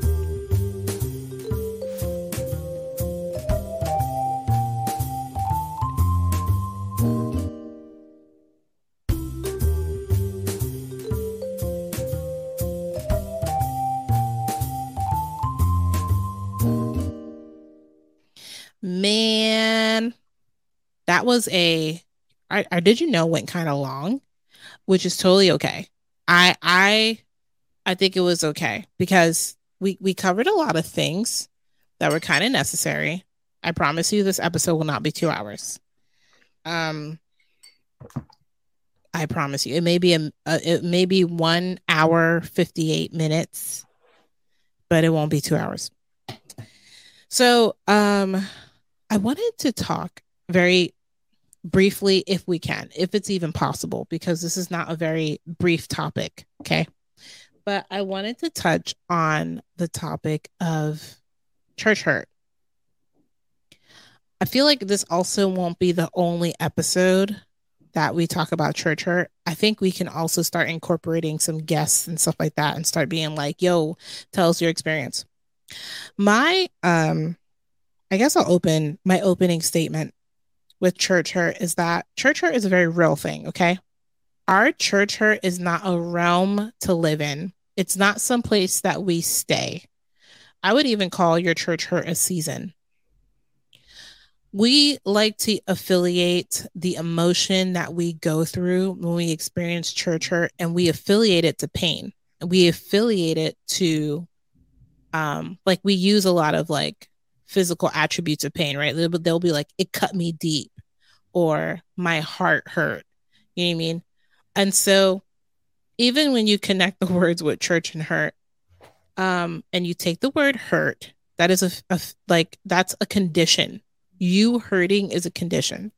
A lot of people have parked their car and camped out in their church hurt when the hurting is only to last for a moment because church hurt is real. Things happen. Either leaders fail us or um, we uh, experience a really toxic community or we get into a church that's that has really a cultic doctrine and we come out of that barely breathing sometimes. This is not to discredit anybody's actual pain because I have been aware of some people who have experienced some real things in churches because people suck. Okay. Just the premise people suck. And that's why church hurt happens. There's a really popular cliche that has been around for decades that that is known as hurt people hurt people. And um I think that within the church the reason why church hurt happens is because a lot of people have a lot of undealt with crap. Sometimes you get a toxic leader because that leader wasn't put into a position to mature. That leader was never called higher where they are. Sometimes the leader is a nepo baby who's never um who's never been given the opportunity to work for their position. And so they take their immaturity with their position, they take their immaturity with their authority, mix it up, and you get a really toxic leader. There's so many reasons why you may encounter unhealthy leaders where you may get hurt. And so this is not um, a session where we're just here to validate your pain. And this also isn't a therapy session. But I uh, wanted to address church hurt, Jamie, because I came across like a video that was kind of like, you know, you know, when some people are like, it shook me to my core. I don't want to say it was quite that. However, it did kind of like, ooh, I didn't like the way it made me feel. And this video was of a um displaced uh, musician who went to a pretty decently known church where a very well known worship leader pastors. And um, this man made a video.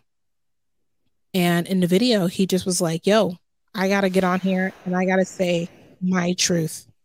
And my truth is and if, if you guys are not watching on YouTube, Jamie already rolled her eyes like 10 times. But but his truth was he was hurt. He was misled. He was manipulated. He was put down. He was um uh what was the word molested he was like he's he claimed to even be like uh mentally emotionally molested and um it's a lot so he goes on his whole thing and man the way people commented some people commented because they're like, yeah, I was at that church and toxic. Yeah, those people are sick. Da da da da.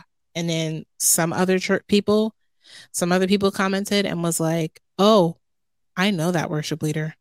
He's so dangerous. He's so toxic. Yeah, I understand your pain. The rest of the majority of people who commented were people who were actually just connecting their pain with his and saying like oh yeah i've been there they're like oh yeah i can connect with your story i'm connected yeah that happened to me oh yeah da, da, da. to which where you have so many people who are like yeah that's why i walked away from the faith yeah that's why i stepped away from the lord that's why i don't trust christians that's why etc etc etc and so you know, we have this platform, we have this podcast, we have this ability to bring things to light. Am I here to like come on and, and defend said worship leader and said church? No, I don't know that person personally. I know of him and um I know I know of him. I know people who've done life with him. And I, I have never heard anything sketch, but that's all I know. I can't tell I can't tell you what his experience was. I can't dictate that for him. And as for the church, I don't know anything about the church. And so um, I'm not here to do that. But what we're here to do is to bring light to the topic of church hurt. Because what I don't want church hurt to be, because I know already some people are just like, yeah, they're going to connect, they're going to engage. I think I'm even going to, I'm even going to um, probably going to title this episode something about church hurt because I know it's going to get clicks because everybody wants their pain validated. Mm-hmm. And so, um, what we want to do is bring light to the topic, to the epidemic that is church hurt but not just leave you there, but lead you to truth and maybe down a path that brings healing. What do you have to say? Well, first of all, I would just like to say um, for those of you who don't know what I'm about to say, um, it's because you're not watching YouTube where I've rolled my eyes and shook my head so many times. Um, so it's apparent to those who are watching that I have seen this video. And I do want to say a couple of things. Um, one, everything that he mentioned as um, alleged abuse or things that were said to him that weren't okay, things that happened to him that weren't okay, nothing that he actually said as far as the information could actually be categorized as abuse or abusive language. It really does look like if you're looking at it from even a only slightly biased rather than an unbiased angle, but ideally an unbiased one, you will see that nothing that happened to this man actually constitutes abuse. It was very much about how he took it. And I can't tell you, mm. even like the amount of times, and I think there's so much, you know, correction that has to happen um, and that does happen within the charismatic church when you get into the gifts of the spirit and the prophetic i'm used to people saying like oh this is not the time for that because people tend to move a lot more freely than they do in a non spirit filled environment. Because in the spirit filled environment, every person is allowed to operate with the Holy Spirit, whereas in non spirit filled environments, no one is operating except for the pastor and leadership. And so, as somebody who's been in environments where a lot of correction and um, aligning of things has to happen, um, I I know what it's like to receive correction and it's it would be very easy for me in a less mature or traumatized state to take that correction as being personal mm. or as being about me. And because the Lord has done so much healing work in me, I've been able to take that correction and you know say oh like this is not about me. This is about keeping order. This is about the goals of this ministry. This is about keeping people safe Yes. And really, any healthy person would look at anything that was said to him and would see it that way. And so, as somebody who has had healthy situations where people have um, had to correct me or, um, you know, just let me know that things are done differently. Right. I I can't see what he's talking about. And um, I've also been in situations where there has been legitimate abuse, where there has been legitimate control, where there has been unhealthy worship of leadership. And what he was describing, um, mm-hmm. because he was talking about a community that um, if you didn't agree with this leader, like you were out. And um, I don't remember if he said that it was like worshipful towards this leader, but he basically was kind of hinting that it was a bit that way, that it was like all about this leader. I've yes. been in environments. I'm unfortunately familiar with environments where people do think the the um, sun shines right out of a leader's butt. Yes. And what he was describing was not that, because I've seen what it is, and what that he was describing was not that scenario. There's a difference between honoring a leader and um, treating them like they can do no wrong. And in the case of him disagreeing with that leader on this, the things that he brought up, I can see exactly why the people around him didn't agree with him because he comes off as playing a victim. He, he comes off as traumatized, making it all about him. So if he couldn't find anybody who was on his side in that church, I can see act- absolutely why he should not, no healthy person should be on this man's side. And everybody in the comments, not healthy people. They were just traumatized, bitter, church hurt exes who were just trying to have somebody else validate their own church hurt. Yeah. And they they've been trying to um brush it they're trying to brush it under the rug of spiritual abuse by the way, but go ahead. Oh, that's a really good point. Yeah. It, and I've been in spiritual abuse situations. And again, this is not that. Spiritual abuse also um, necessitates, as part of it, control. And he was absolutely not controlled. And he was absolutely free to leave. And um, the the last thing I did want to say of something he said, and this is something that immature people um, would not understand. But he talked about how um, the person who was leading him was prioritizing ministering to the Lord. And he was like, Well, I want to love people. And acting like it was a problem that that was not something that was congratulated. It actually sounded like the way that he said that, that he was looking for people to be like, Oh my God. Oh, yeah. Oh, he knows what he was saying when he said that. I do. Um, I when you said that out loud, it, made me think of the Jesus Revolution movie, which I know everybody, people are just like, ah, Jesus Revolution. But there are a lot of things in that movie that spoke to me that maybe a lot of people like may have bypassed. But that made me think of the scene of when Lonnie started picking up on, he was like always praying for people to be healed because he would have a word of knowledge. And he was trying to use his gifting to usurp authority mm. because like when he started to realize he was losing influence or popularity he would then step into the prophetic and be like the lord i feel like somebody's like someone's um ear needs to be healed and like the pa- i think it was chuck right pastor mm-hmm. chuck yeah. had to come and was like hey that's not what we're doing right now. And then Lonnie's like, no, no, no, but someone needs to be healed. And then he was like, but that's not what we're doing right now. And then he was mad at Chuck because he's like, what's the matter with you, man? Like, people need to get healed. And that felt like that scene for him to say, like, oh, so and so was worried, more worried about ministering to the Lord than it, it was more important to him to minister to the Lord than it was for me to love people. And I feel like Lonnie could have said that.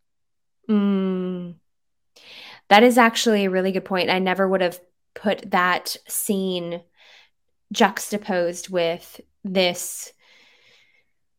I don't know. I won't even want to call it a testimony because it's not.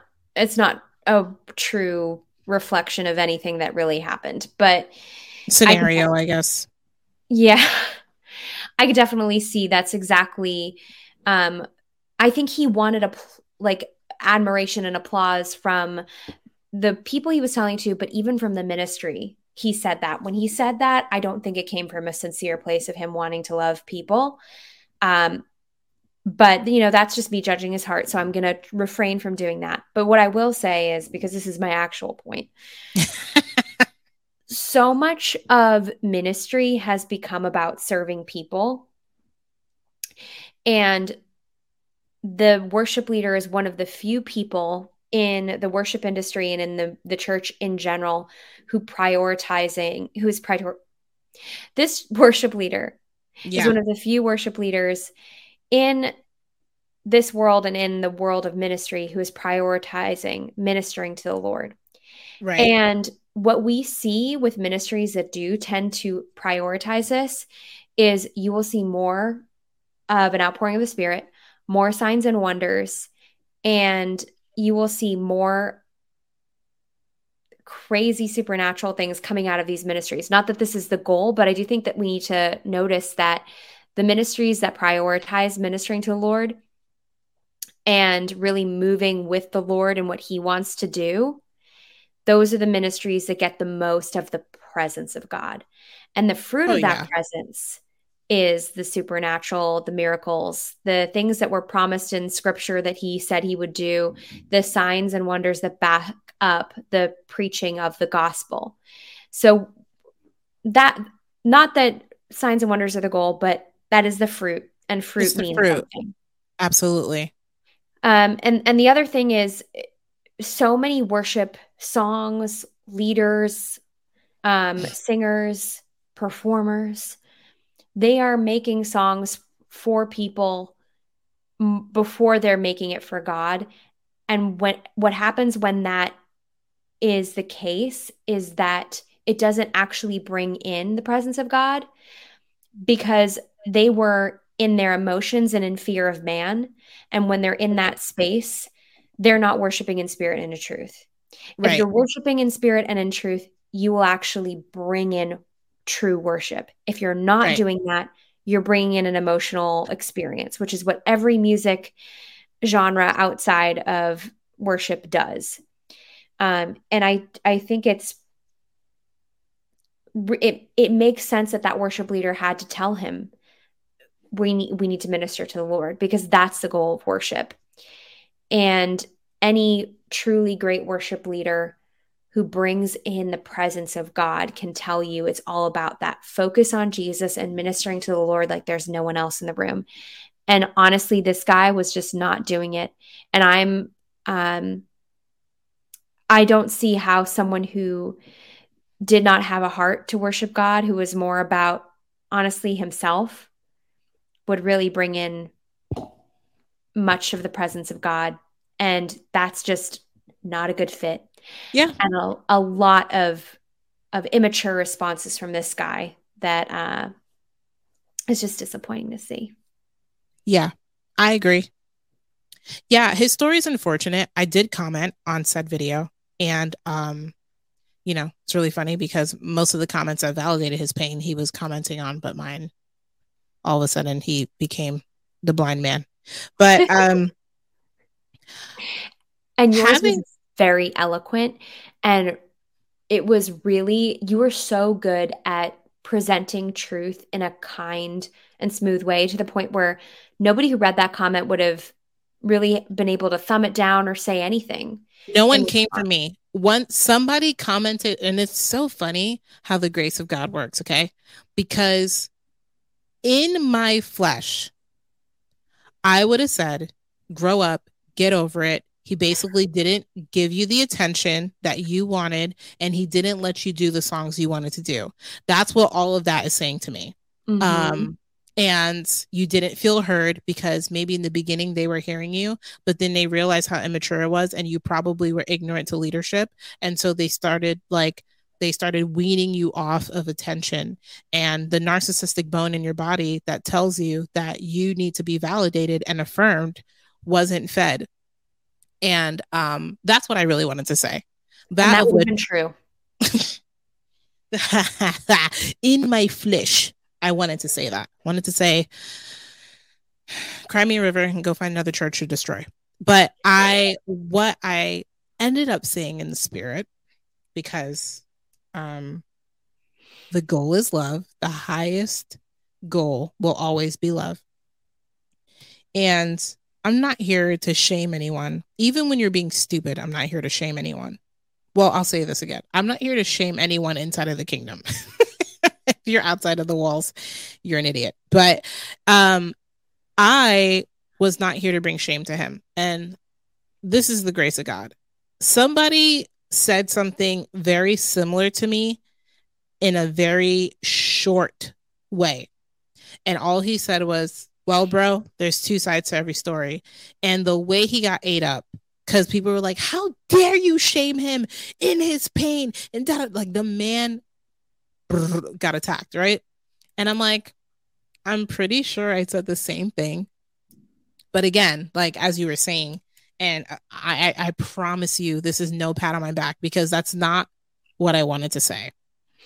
Um, but having been through this personally, having been through the type of church hurt that there's no coming back from, the type of church hurt that would either put me in an insane, insane asylum, would either put me in a grave. Ha- had I let myself be succumb to the pain and succumb to the church hurt, I could be one of these people who have gender dysphoria or been confused. Mm-hmm. If you catch my drift, sometimes the church hurt is the villain's origin story. Mm-hmm. And I, having experienced it on both ends, now I was never, I'm not saying I've been a leader who has done the, the spiritual abuse or I've been a leader who've caused the church hurt but I've walked really closely with friends who have gone through something similar and being counsel for that friend beyond my ability, beyond my human ability, okay, being able to be counsel for those friends through the grace of God, but also, like I said, going through my own church hurt. Having been experienced that, I felt like I knew what to say. And what I'm going to tell you is truth that there are two sides to every story, and you will see things differently through the lens of trauma. Mm. When I talk to my, I have an older brother. I have several siblings, but I have an older half brother. Um, we have the same, we have the same biological mother. When we talk about our childhoods, we have two totally different memories of being in the same house at the same time because I had a lot of trauma from my childhood because, you know, my biological mother was kind of a maniac. She was physically abusive, emotionally abusive, all the things. And so I had a different I would t- we were talking on the phone one day and I was like, "Yeah, remember when she did this this uh, this that the other thing?" And he's like, "No, I don't remember any of that." And then he was like, "Remember like she fed you, she clothed you, she loved you, she did." And I was like, "I don't remember any of that." Well, that's our experience. I I was seeing things through the lens of my trauma. Now, that of which I've been healed from, but thank praise God. But trauma makes you see things differently. And so um I don't even think that this is his original place of pain is these mm-hmm. leaders. These leaders who've denied him growth and all that other stuff and denied him a stage and limelight. It was him and his wife, unfortunately, who went through it also. And they are going to counseling, which praise God. I'm not denying your experience and what happened to you. But trauma will make you see things. Um, I think what I said, I what I said exactly is that things look different through the lens of trauma. Mm-hmm. And then I wanted to point him to because it's not enough to just say truth, right? People will be like, if I just said that alone, whew, people would be in my DMs. But I followed it up with this. Got to give it a biblical example. And I said to him, now, okay, People also who go through church hurt like to disassociate Jesus from the church. That's impossible.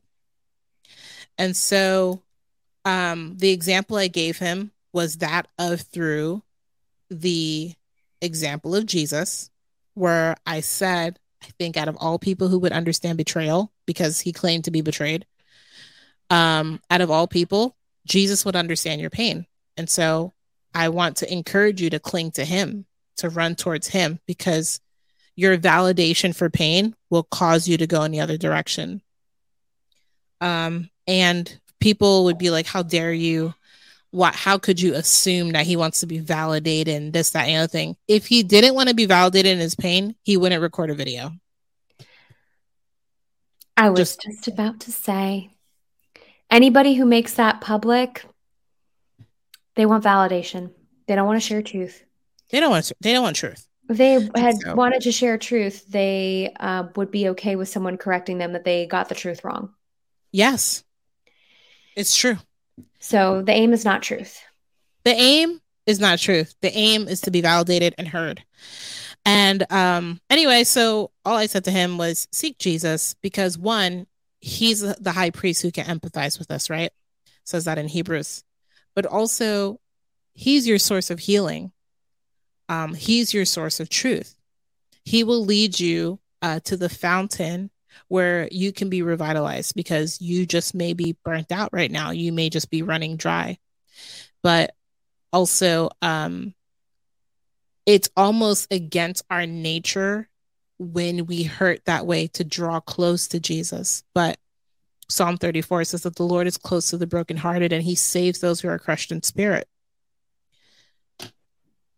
I propose that he's had to he's had to lay out some biblical examples of what it looks like to be let down by leaders, or he had to lay out that psalm written by King David, by the way, um, because we would be experiencing that, which is also one of the reasons why we got a firsthand experience on what it looked like for Jesus to restore Peter um, after Peter felt like he had a, um, after he betrayed a friend, and what it looked like for Jesus to go to someone he felt betrayed by, not only tell him that I forgive him, but restore him in his in his place of authority and identity.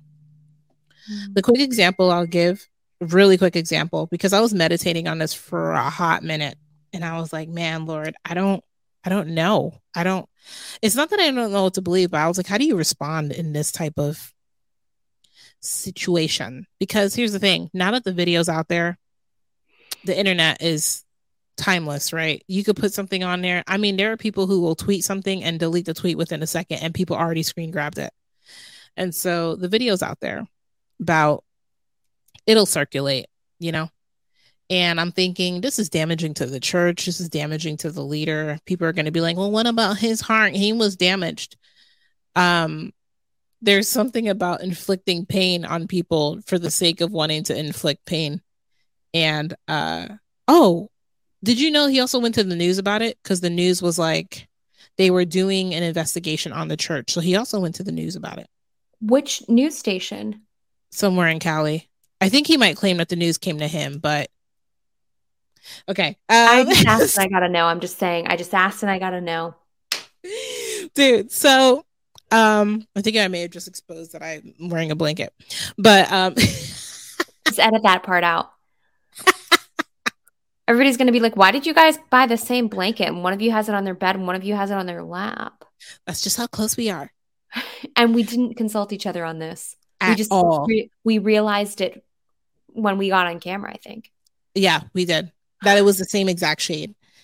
Um so my closing thoughts with this whole dude, I almost said his name, with this whole dude is that um gosh, when I was meditating on it because my heart was genuinely heavy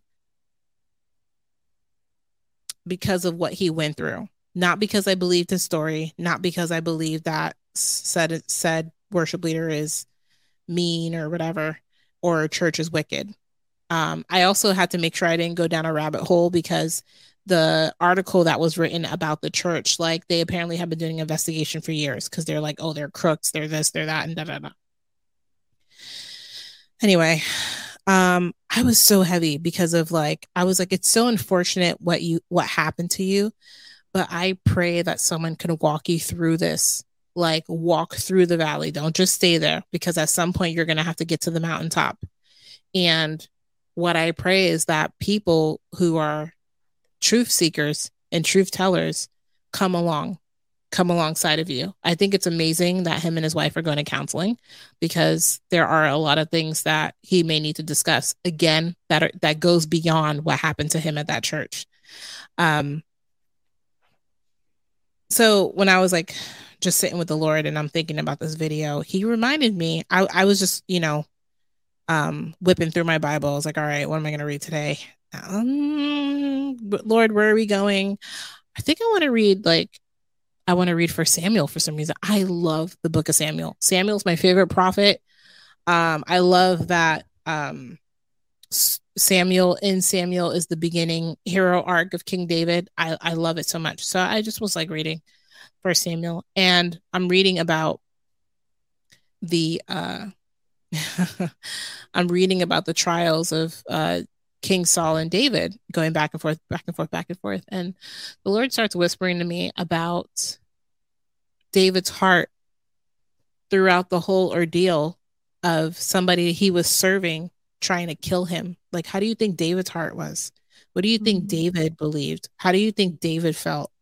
And I was like, whoa, that's Ooh. really good. And that was days after this guy's video. I wasn't even thinking about this guy, but I'm reading um, First Samuel, and, I'm just thinking, like, man. And so I'm reading on and on, and in the later chapters, even the even the uh, chapters where David had encountered Saul and he had the ability to kill him, like seeing him in a cave taking a nap, and David's like, "All right, I'm just gonna cut a piece of his cloth so I could show him how close I was to him and how I had the chance to kill him, but I didn't." And so I'm just meditating on this whole thing and I'm reading and I'm like, wow, wow, wow. My gosh, like, look at this. Like, this is somebody who, and David even knew, David knew he was in line to be king. And um, all it took is one bad thought for David to feel justified in being like, if I just kill him now, I'll just become king sooner. But I, I think where we drop the ball sometimes as Christians, especially Christians, especially creatives, okay, um, we are more sensitive to the fear of man than we are the fear of the Lord. And the difference between King David in this situation and said person is David feared the Lord, mm. um, which is why he didn't want to touch Samuel, right? Even David himself was like, touch not the Lord's anointed. He's like, this is not my business to do this. Yes, Sam. Yeah, Saul did me wrong. Saul's done me wrong time and time again. This man actually threw a, a, a spear at my head and I had to flee. Um, I'm not even safe in my own city because he wants me dead. Um, he's had to live in caves. He's had to eat weird things. He's had to pretend to be out of his mind, crazy, all so he can get away from this king that he was serving. And so, correlating to what's happening in this epidemic of church hurt. Now, this is not to, like, I'm not condoning spiritual abuse, if you would call it that. I think that the I think that the percentage of spiritual abuse actually being spiritual abuse is very low. And also, spiritual abuse does not only happen in the church because these little people who have their seances and their um, little elite parties, whatever, there's spiritual abuse going on in there. Um, so I don't want spiritual abuse just to be correlation to Christian and spiritual abuse to happen. It's only like when you think spiritual abuse, you think church. Anyway, um, the connection that I see here, I'm not saying that leaders should get a pass every time. Actually, what ends up happening is like leaders need to be called out in a honorable manner so that they have the ability to grow. Yeah, sure, let them take a step back like, "Oh yeah, actually I got too hungry for power. I got too thirsty for popularity." Like all that stuff is important to address in a leader. Who knows how much how much of a domino effect have we started in the church by validating people's pain one after another. And so, quote unquote, if hurt people hurt people, there has been a domino effect of people hurt. I, I feel hurt by this person. I'm going to leave this church and start up my own church. I'm going to leave this small group and start my own small group. I'm going to leave this Bible study and start my own Bible study. And pain is a terrible motivation to step into ministry. Terrible motivation. Okay. Anyway, so we have this domino effect of hurt, hurt, hurt, hurt, hurt. And no one ever stops anybody at their pain and goes, Hey, this hurt that you're having, what steps are you taking to get healing? What steps are you taking so that you can heal? Sometimes people treat um, mental health, right? Sometimes people like have a heavy heart or like their soul or just that and the other thing. Shit, carada. I feel the Lord a little bit. Um, when it comes to like emotional health um, or spiritual health where somebody is hurting. I, I think I've mentioned this to you before, Jamie, about the idea of treating that hurt as you would physical pain. And mm-hmm. so if somebody's hurting, right?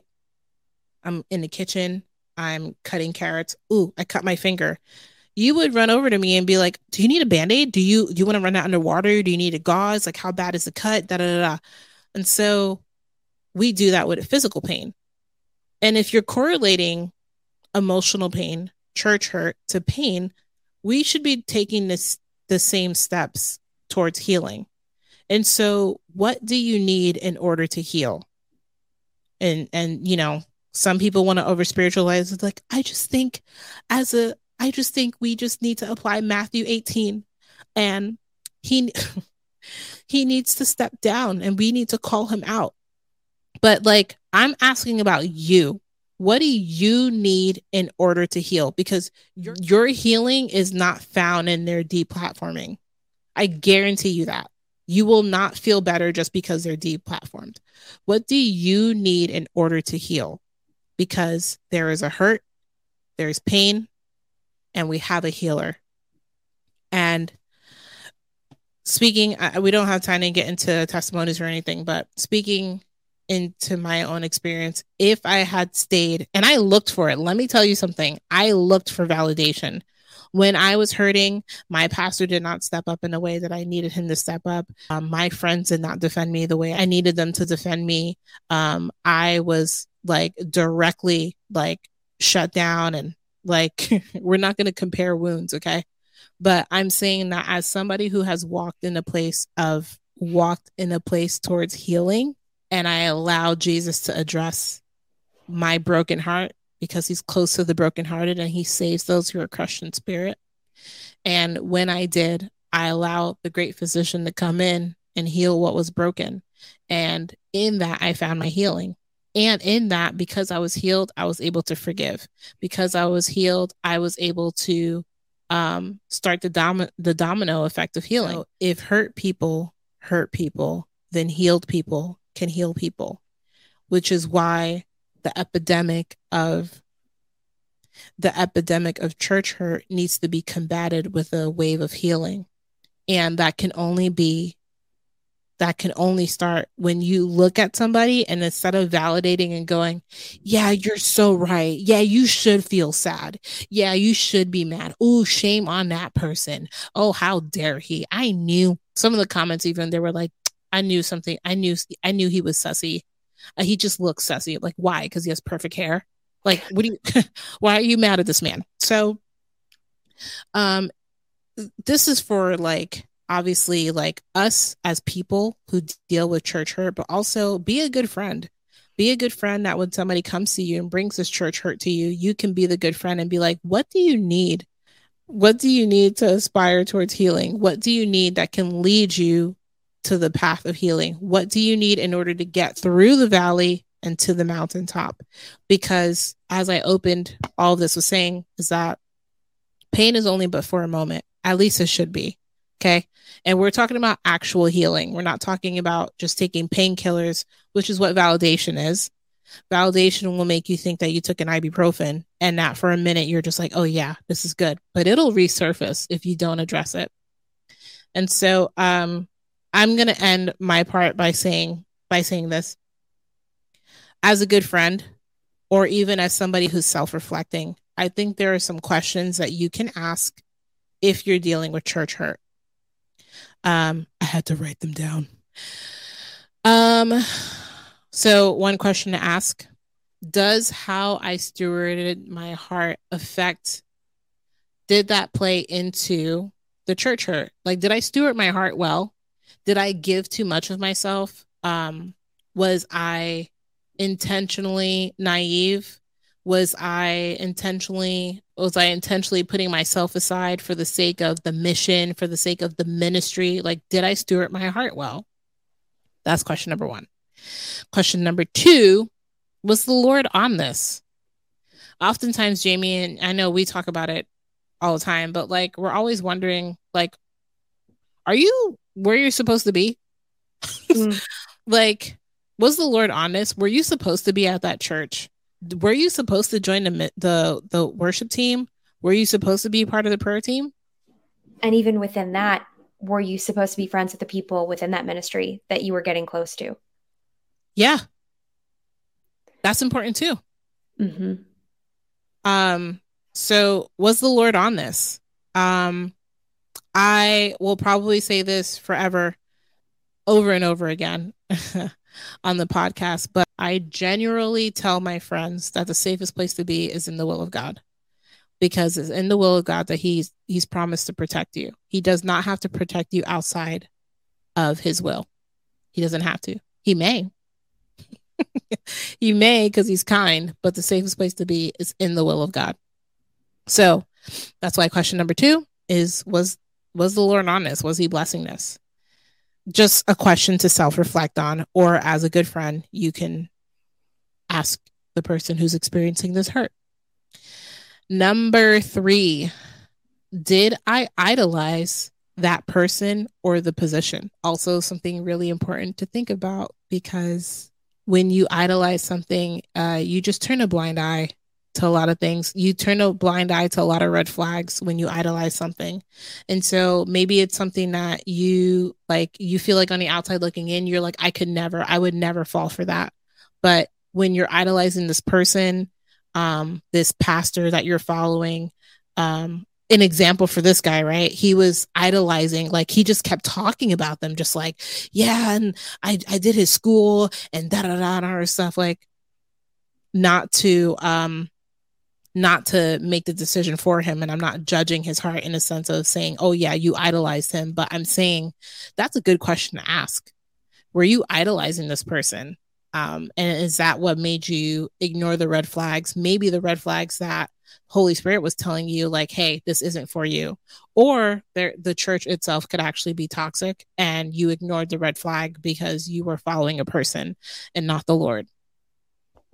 Um, or the position. I put the person or the position because that matters because I have seen a lot of creatives get into spaces where they want to be the worship leader, they want to be the band director, they want to be the worship pastor, they want to be this, that, and the other thing.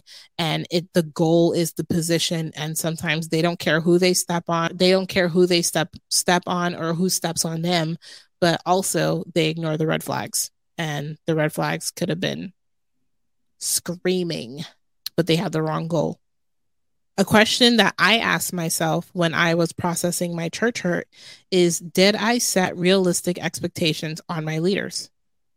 And um, I think that's what caused me to think and feel a certain type of way about my pastor at the time. I was like, it was like I was young, but that's the expectation that I had for my pastor at the time. I was going through something where some legit, like toxic leaders were leading a ministry when I experienced that church hurt, I had an unrealistic expectation of my pastor. And at the time, I expected my pastor to shepherd, to be a shepherd, and shepherds protect their flock, correct? So I was just expecting some little backup. I didn't need to be validated, but I also didn't want to be attacked. so I was like expecting my pastor, whom I was serving for hours on end, um, free, might I add, um, who I was serving in two different ministries also at the time.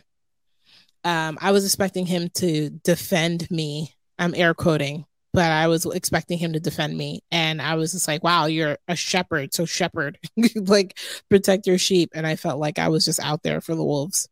Maybe that was an unrealistic expectation because that was causing him to, I think that would have caused him to address things that he has maybe never confronted before in his position as a pastor or also those guys were his friends so anyway um i think i had a maturity expectation of my pastor and i should have just thrown that out the window and the last question on my list is do i need help the most important question off that whole list is do I need help? Do I need um, counseling, like Christian counseling? Because the reason why it's important to decipher the, the, the two is because um, get counseling from within the kingdom so that they can help you address something that happened in the kingdom. If you go outside and you go like, oh, I'm just gonna, I'm gonna um, do mental health, this, that, the other thing, and BetterHelp and whatever those apps are, those won't help you um, because you need someone. And please, for the love of God, let them be spirit filled. Let those people walk you through and lead you to the Holy Spirit, which is the spirit of truth that leads you to all truth. So, Jamie, that's that's what I got. That was so good. Every point I have never thought about the assessing the situation by those questions. Flawless. This is why you are one of the wisest women on the planet and definitely the wisest one I know. Yeah, all in all, I'm not, no one's here to poke at the fun of this dude and what he went through. I think that he had a very real experience. Um, I think that's what the what's the what's the popular thing to say nowadays? That was his truth. And so Every time I hear somebody say, my truth, his truth, her truth, no, no, no. Truth, by its definition, is narrow. If something is true, that means everything else is a lie. You cannot have your own truth. You can have your experience and what you believe, but at the end of the day, there is a truth of what happened, and there is no such thing as a my truth or a her truth or his truth. Yeah. Sorry. Yeah. And um, for his sake, I hope that the video doesn't really gain a lot of traction because um, I, I could see him after receiving the help that he needs. I could see him being like, dang, I should have never recorded that video. Yeah, it's going to be very embarrassing for him. I mean, it is embarrassing for him, but he doesn't already realize it yet. embarrassing. Yeah. And then like the his wife wasn't in the video, but then he was speaking for his wife, and I was just like, I don't know, dude. But I could see him wanting to take that video down. But all that to say is that we both are just to those listening. Um, I mean, we we both could have had stories that can last like five hours if we both told our perspectives of what we've been through. But listen, what happened um to you in the past, even if it was yesterday. Take it to Jesus, let him kill it, let him crucify that. Um, because guess what? He paid for that church hurt on the cross too. He church he paid for the church hurt in your past, your present, and your future. And so take it to the cross, let him bury it. You die to it and move on. You got to get through the valley and head to the mountaintop. Um, Jesus doesn't leave you where you are in your pain. You you, can try, but you're not going to find him validating it. He's going to address it and move it on. hmm And he won't have your identity be in something other than him, be it a hurtful scenario or what others have spoken to you or how things that were said to you made you feel. And I think even if you are not in a place of maturity to say, oh, I'm going to, um, you know, walk through this with Jesus because it's the right thing to do, at least, at least have the motivation of, do you really want other people to define your personality?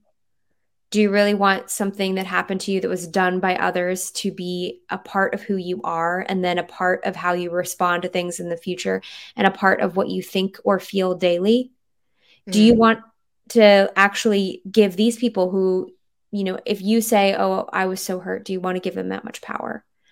um, right? to actually define who you are because that's what you're doing Yes.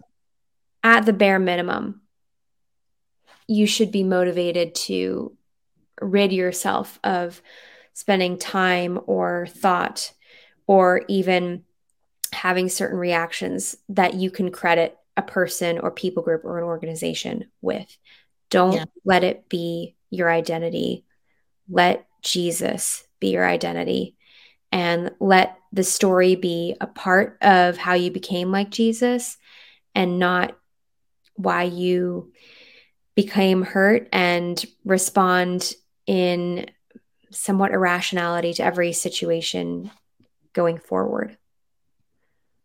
Amen. Let Jesus define who you are and will become.